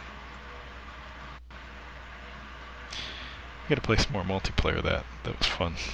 Wait, there was. oh, yeah, there was Luigi Mansion multiplayer. Yeah. Yeah. Alright, any third parties that may have anything interesting to show? Like Nintendo will probably have a decent indie showcase, Yeah, they've got a lot of good ones coming up. They've got um and they've been giving them actual attention at proper Nintendo Directs. So, got SteamWorld Dig 2 coming out this summer. ah, sold. There's uh Azure Striker Gunvolt Collection. Oh man, look nice 60 on the. Switch. Um, Mighty Gunvolt Burst. Any indie RPGs. Uh, I think YIIK might show up in a sizzle reel. Is that announced for Switch? Pretty sure. Uh, it may be. I remember uh, it's definitely coming to Wii U, which is weird. Maybe they've just switched. Now it's now it's the wrong time. But yeah, no, Yeah. there's an announced Switch port. Okay, good. Yeah, that game looks really cool. Yeah, I've met the developers at PAX and asked them how many people looked at this and pronounced it yeek, and he said quite a few. Yeah, I saw them at the last PAX. I didn't really have a lot of time but you know they were like, yeah, yeah, everyone at the site is really excited. Is really excited and interested in this game. You know, sell me on it. Yeah. But yeah, that's the sort of thing I can see showing up on their sizzle reel. Uh, frickin' I don't know. Konami keeps pretending that like they're still alive. Maybe they'll revive another franchise. Yeah, no. Um, One of them, like some Konami Europe exec, was just like uh, Castlevania.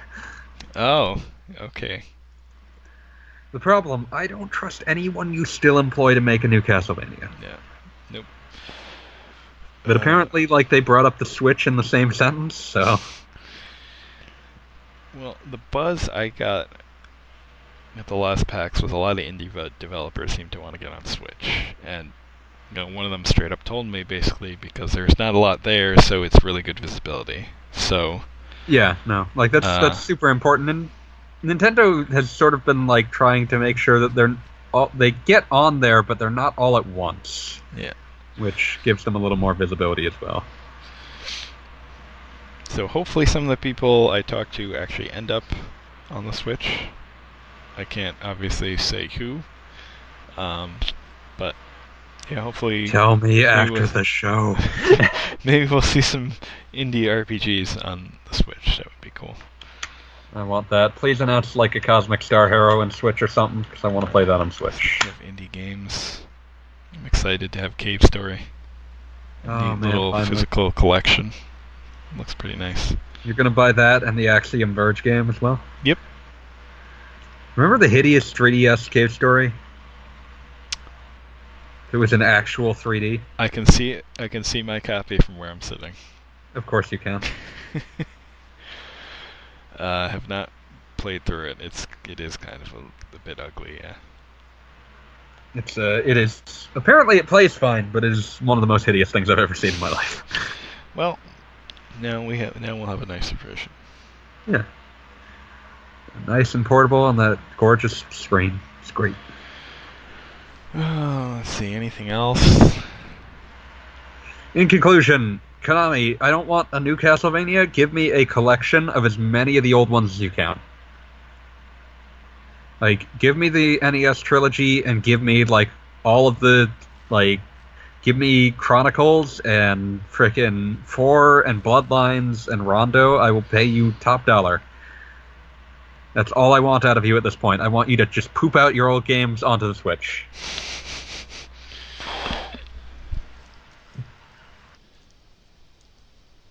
So what I'm hearing is Lords of Shadow Collection is what Get you'll be getting. It'll just be Mirror of Fate HD.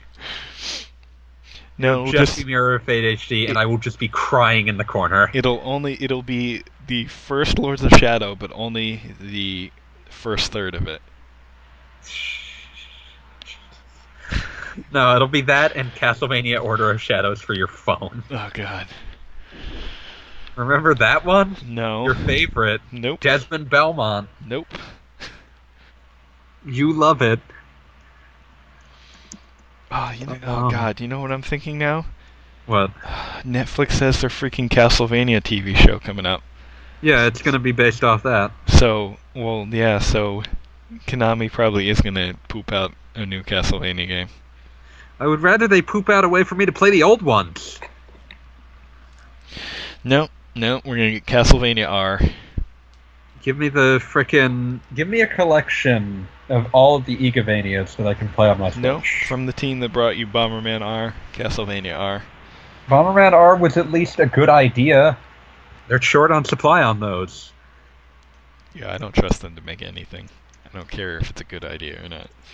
It was at, le- at least had cute art. That's good. Oh, maybe we'll get a port of that weird Metal Gear Solid 5 thing that they're doing. Oh, God. Why would you do this to me? Oh, I hate you. Nintendo fans, we hear you want Metal Gear Solid on your Switch. Well, oh here's my Metal god, Gear they're gonna announce Survive. Metal Gear Solid 5 port. Nope. I hate you. Oh yeah, did you see that that uh, frickin' Kamiya tweet? No. Uh, let me see. It was it was basically someone tweeted at him, like, I hope that uh, you could. Uh, it was it, someone tweeted at him, I'm hoping that I'll have 101 more reasons to buy a Switch after the E3 conference, and his response was, Why not 102?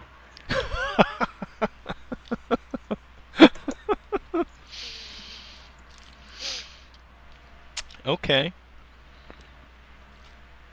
Like, I want to. I believe that Platinum has some sort of something in development for Switch, and I want to know what that is.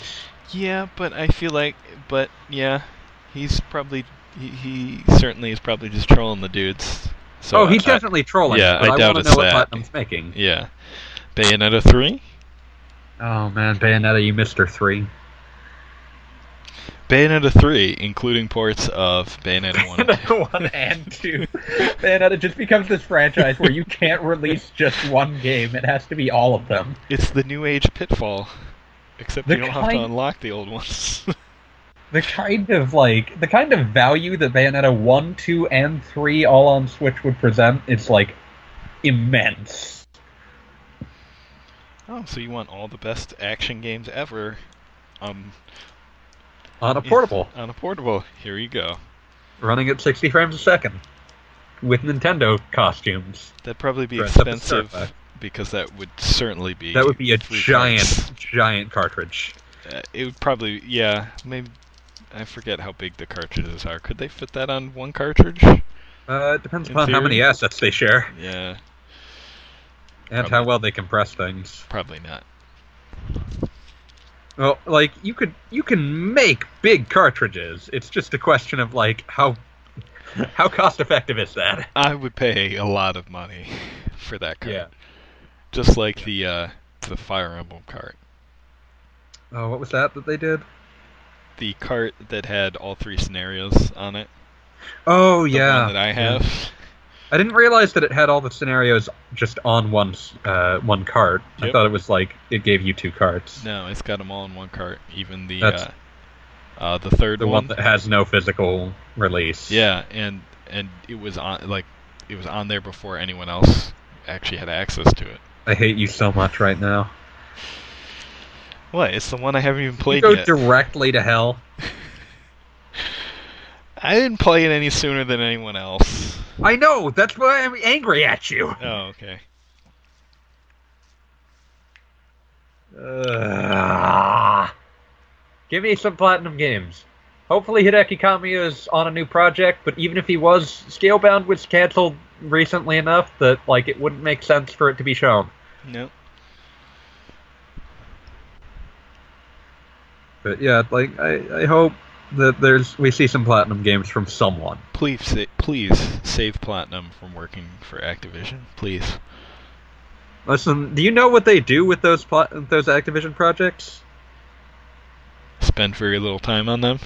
They hand them off to new hires to teach them how to work within the company. That's awesome. That's awesome. Like I don't know, like maybe they'll be busy on Nier Automata DLC. I should probably Uh, play that game at some point. Yeah, yeah, I've got it. I played like a couple hours, and it's like this is pretty good. It's not Platinum's best work, but it's fine. After Persona is my answer to all of these. Okay, like their their next major project is based on mobile RPG Granblue Fantasy. Oh yeah, that's right. I want that game. Yeah, it's a PS4 game. Please we'll probably announce see more of that actually. Uh, Actually, we probably won't see that because that's more of a TGS game. what was I gonna say? I find it funny that, like, after Scalebound went down, everyone was like, "Oh, you know, Nier's the only big project left. That's never gonna do anything for them." That's still better than most of their games. Yep.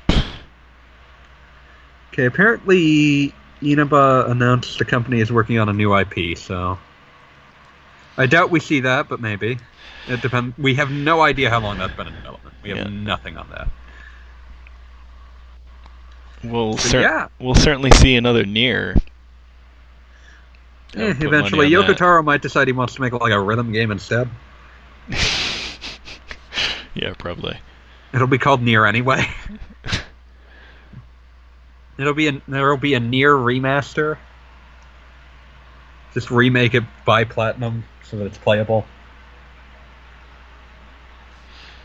I'm only half joking at this point. It'll actually just be Dragon Dragoon 4. Oh God, please no. Like, what? Could probably make that into a playable experience, but maybe I tried to play the third one of that, and it's just like they're all bad. They're all bad. yes. This, Nope. I'm sorry. Yoko Taro, I like you, and I think that you try to do interesting things, but your adversarial relationship with fun sometimes makes your games unplayable. yeah. I do like that I got to say the phrase adversarial relationship with fun. Oh, maybe we'll see Pokemon Stars at E E3. Nope. but we will see Ultra Sun and Ultra Moon. People still want to believe in that, huh? I wanted to believe in that, man. I certainly did, but I'll pick up Ultra Moon because I don't suspe- like this is again take the money and run on 3DS. yeah.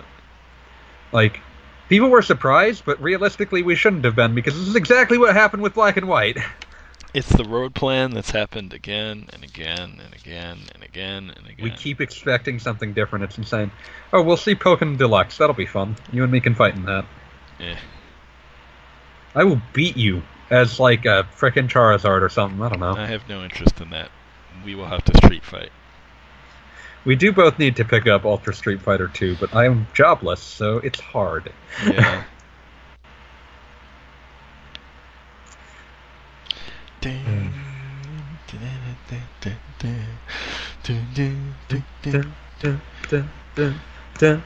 Speaking of people that compose amazing music, we probably won't be sh- seeing the Yoko Shimomura. Also, this game that Yoko Shimomura is also scoring, uh, Kingdom Hearts 3. Oh yeah, no, no, that's no. Maybe a trailer, probably. I would hope so. It'd be nice. But yeah, no, I always love busting out like, oh yeah, you know, she she composed for Capcom. She was one of the two composers on Street Fighter II: The World Warrior. Wow. That soundtrack is so good. Also, all of the best, like the two best themes in the game, are both for the American fighters. I feel very nationalist about this. Like Ken's theme and Guile's theme, amazing. Yep.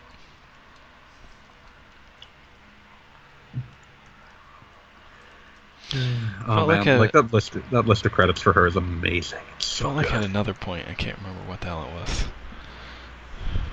Sorry, I'm very busy looking at Yoko Shimomura's body of work. It's It's amazing. okay. Was it something Nintendo related, Pokemon related? I don't know. Poketo Monster.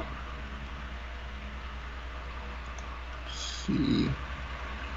Uh, Great Detective Pikachu finally getting a U.S. release.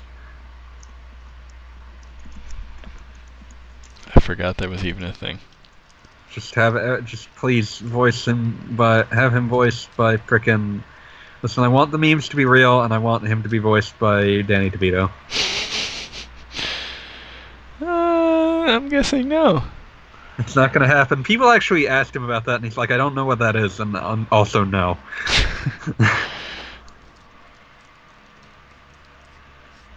Yeah, that, that's not happening. It's never going to happen, but they're making it. There's still a film adaptation optioned. That's very weird. You could see maybe a weird Always Sunny episode about that. Oh man, I want Danny DeVito to live forever, just so that there can be more uh, more Always Sunny episodes.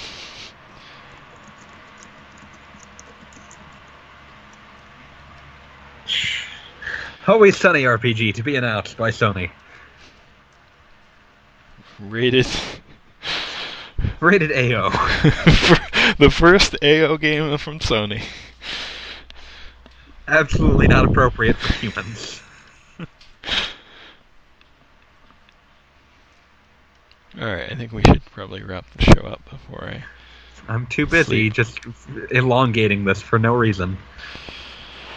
Uh, it's, uh, questions, forums, Twitter, Ask Wheels, Fanboy We're Master. nearly a two-hour episode just between us. This is supposed to be a shorter episode. Why did you think that? Why would you ever have thought? Uh, is it, yeah. We will be we will be shortly recording a companion post E3 episode where Wheels might actually be awake. Oh, maybe we'll see some Yokai Watch at E3. Japan Dream. No, no, we're getting this the other version of two instead, which is kind of a good sign, but just makes the wait. They feel that they can do that. Yes, th- yes, they, it is absolutely a good sign, in my opinion, that they feel they can do that. But this makes the wait for three painful. We're still not getting Yokai Busters though. Probably not. But yeah, it Oh, feels it, it feels it feels like their uh, control, whoever is at, I, I assume it's level five. Uh, they're releasing it very in a very careful and paced manner in the West. Yeah, they're trying to avoid flooding the market too much. I have no idea if it's working or not. Uh, They're trying. all the toys seem to be clearanced and disappearing from stores, so I really have no idea. But It might be that they eventually decide that well, the video games still kind of sell, so well, I mean that that may I mean there's there's an app, so Yokai Watch Wibble Wobble, so maybe that's popular. The show's popular. You know, just because the toy stuff isn't popular doesn't mean the rest of it isn't. So I really have no You're gonna idea. send me the frickin' rap again, and I'm gonna hate you. yeah, I'm too tired to do that. You're gonna do it. Nah. Do not deny the Satan within. But yeah.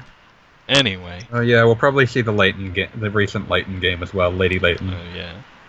which I think got a rename, but it still stars Lady Layton, so I'm still gonna call it Lady Layton. Alright, so that wraps up the pre E3 show. We'll probably have a post show where we talk Have a about post E3 show where we will wax poetic about whatever caught our eye.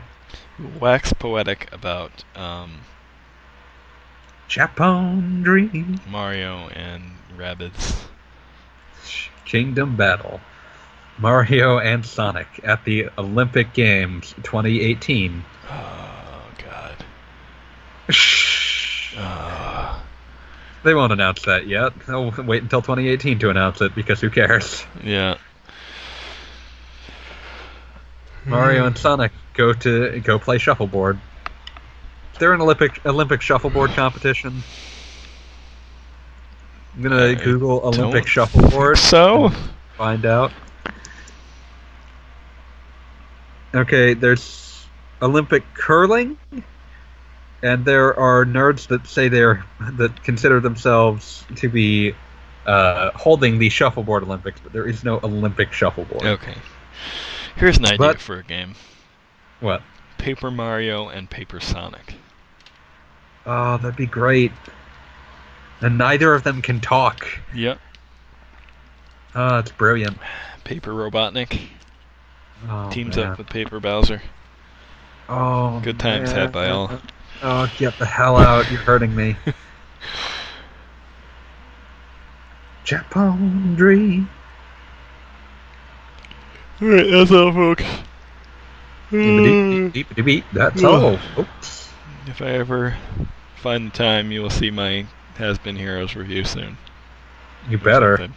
I think that's been in development hell for two months. Yeah, I, I just don't have the time to sit down and focus on a review lately, so Good luck. I'm I'll sorry for what I can do. you, bro. yeah, it's all good. Alright, we'll see you next time, folks. See you, Space Cowboys.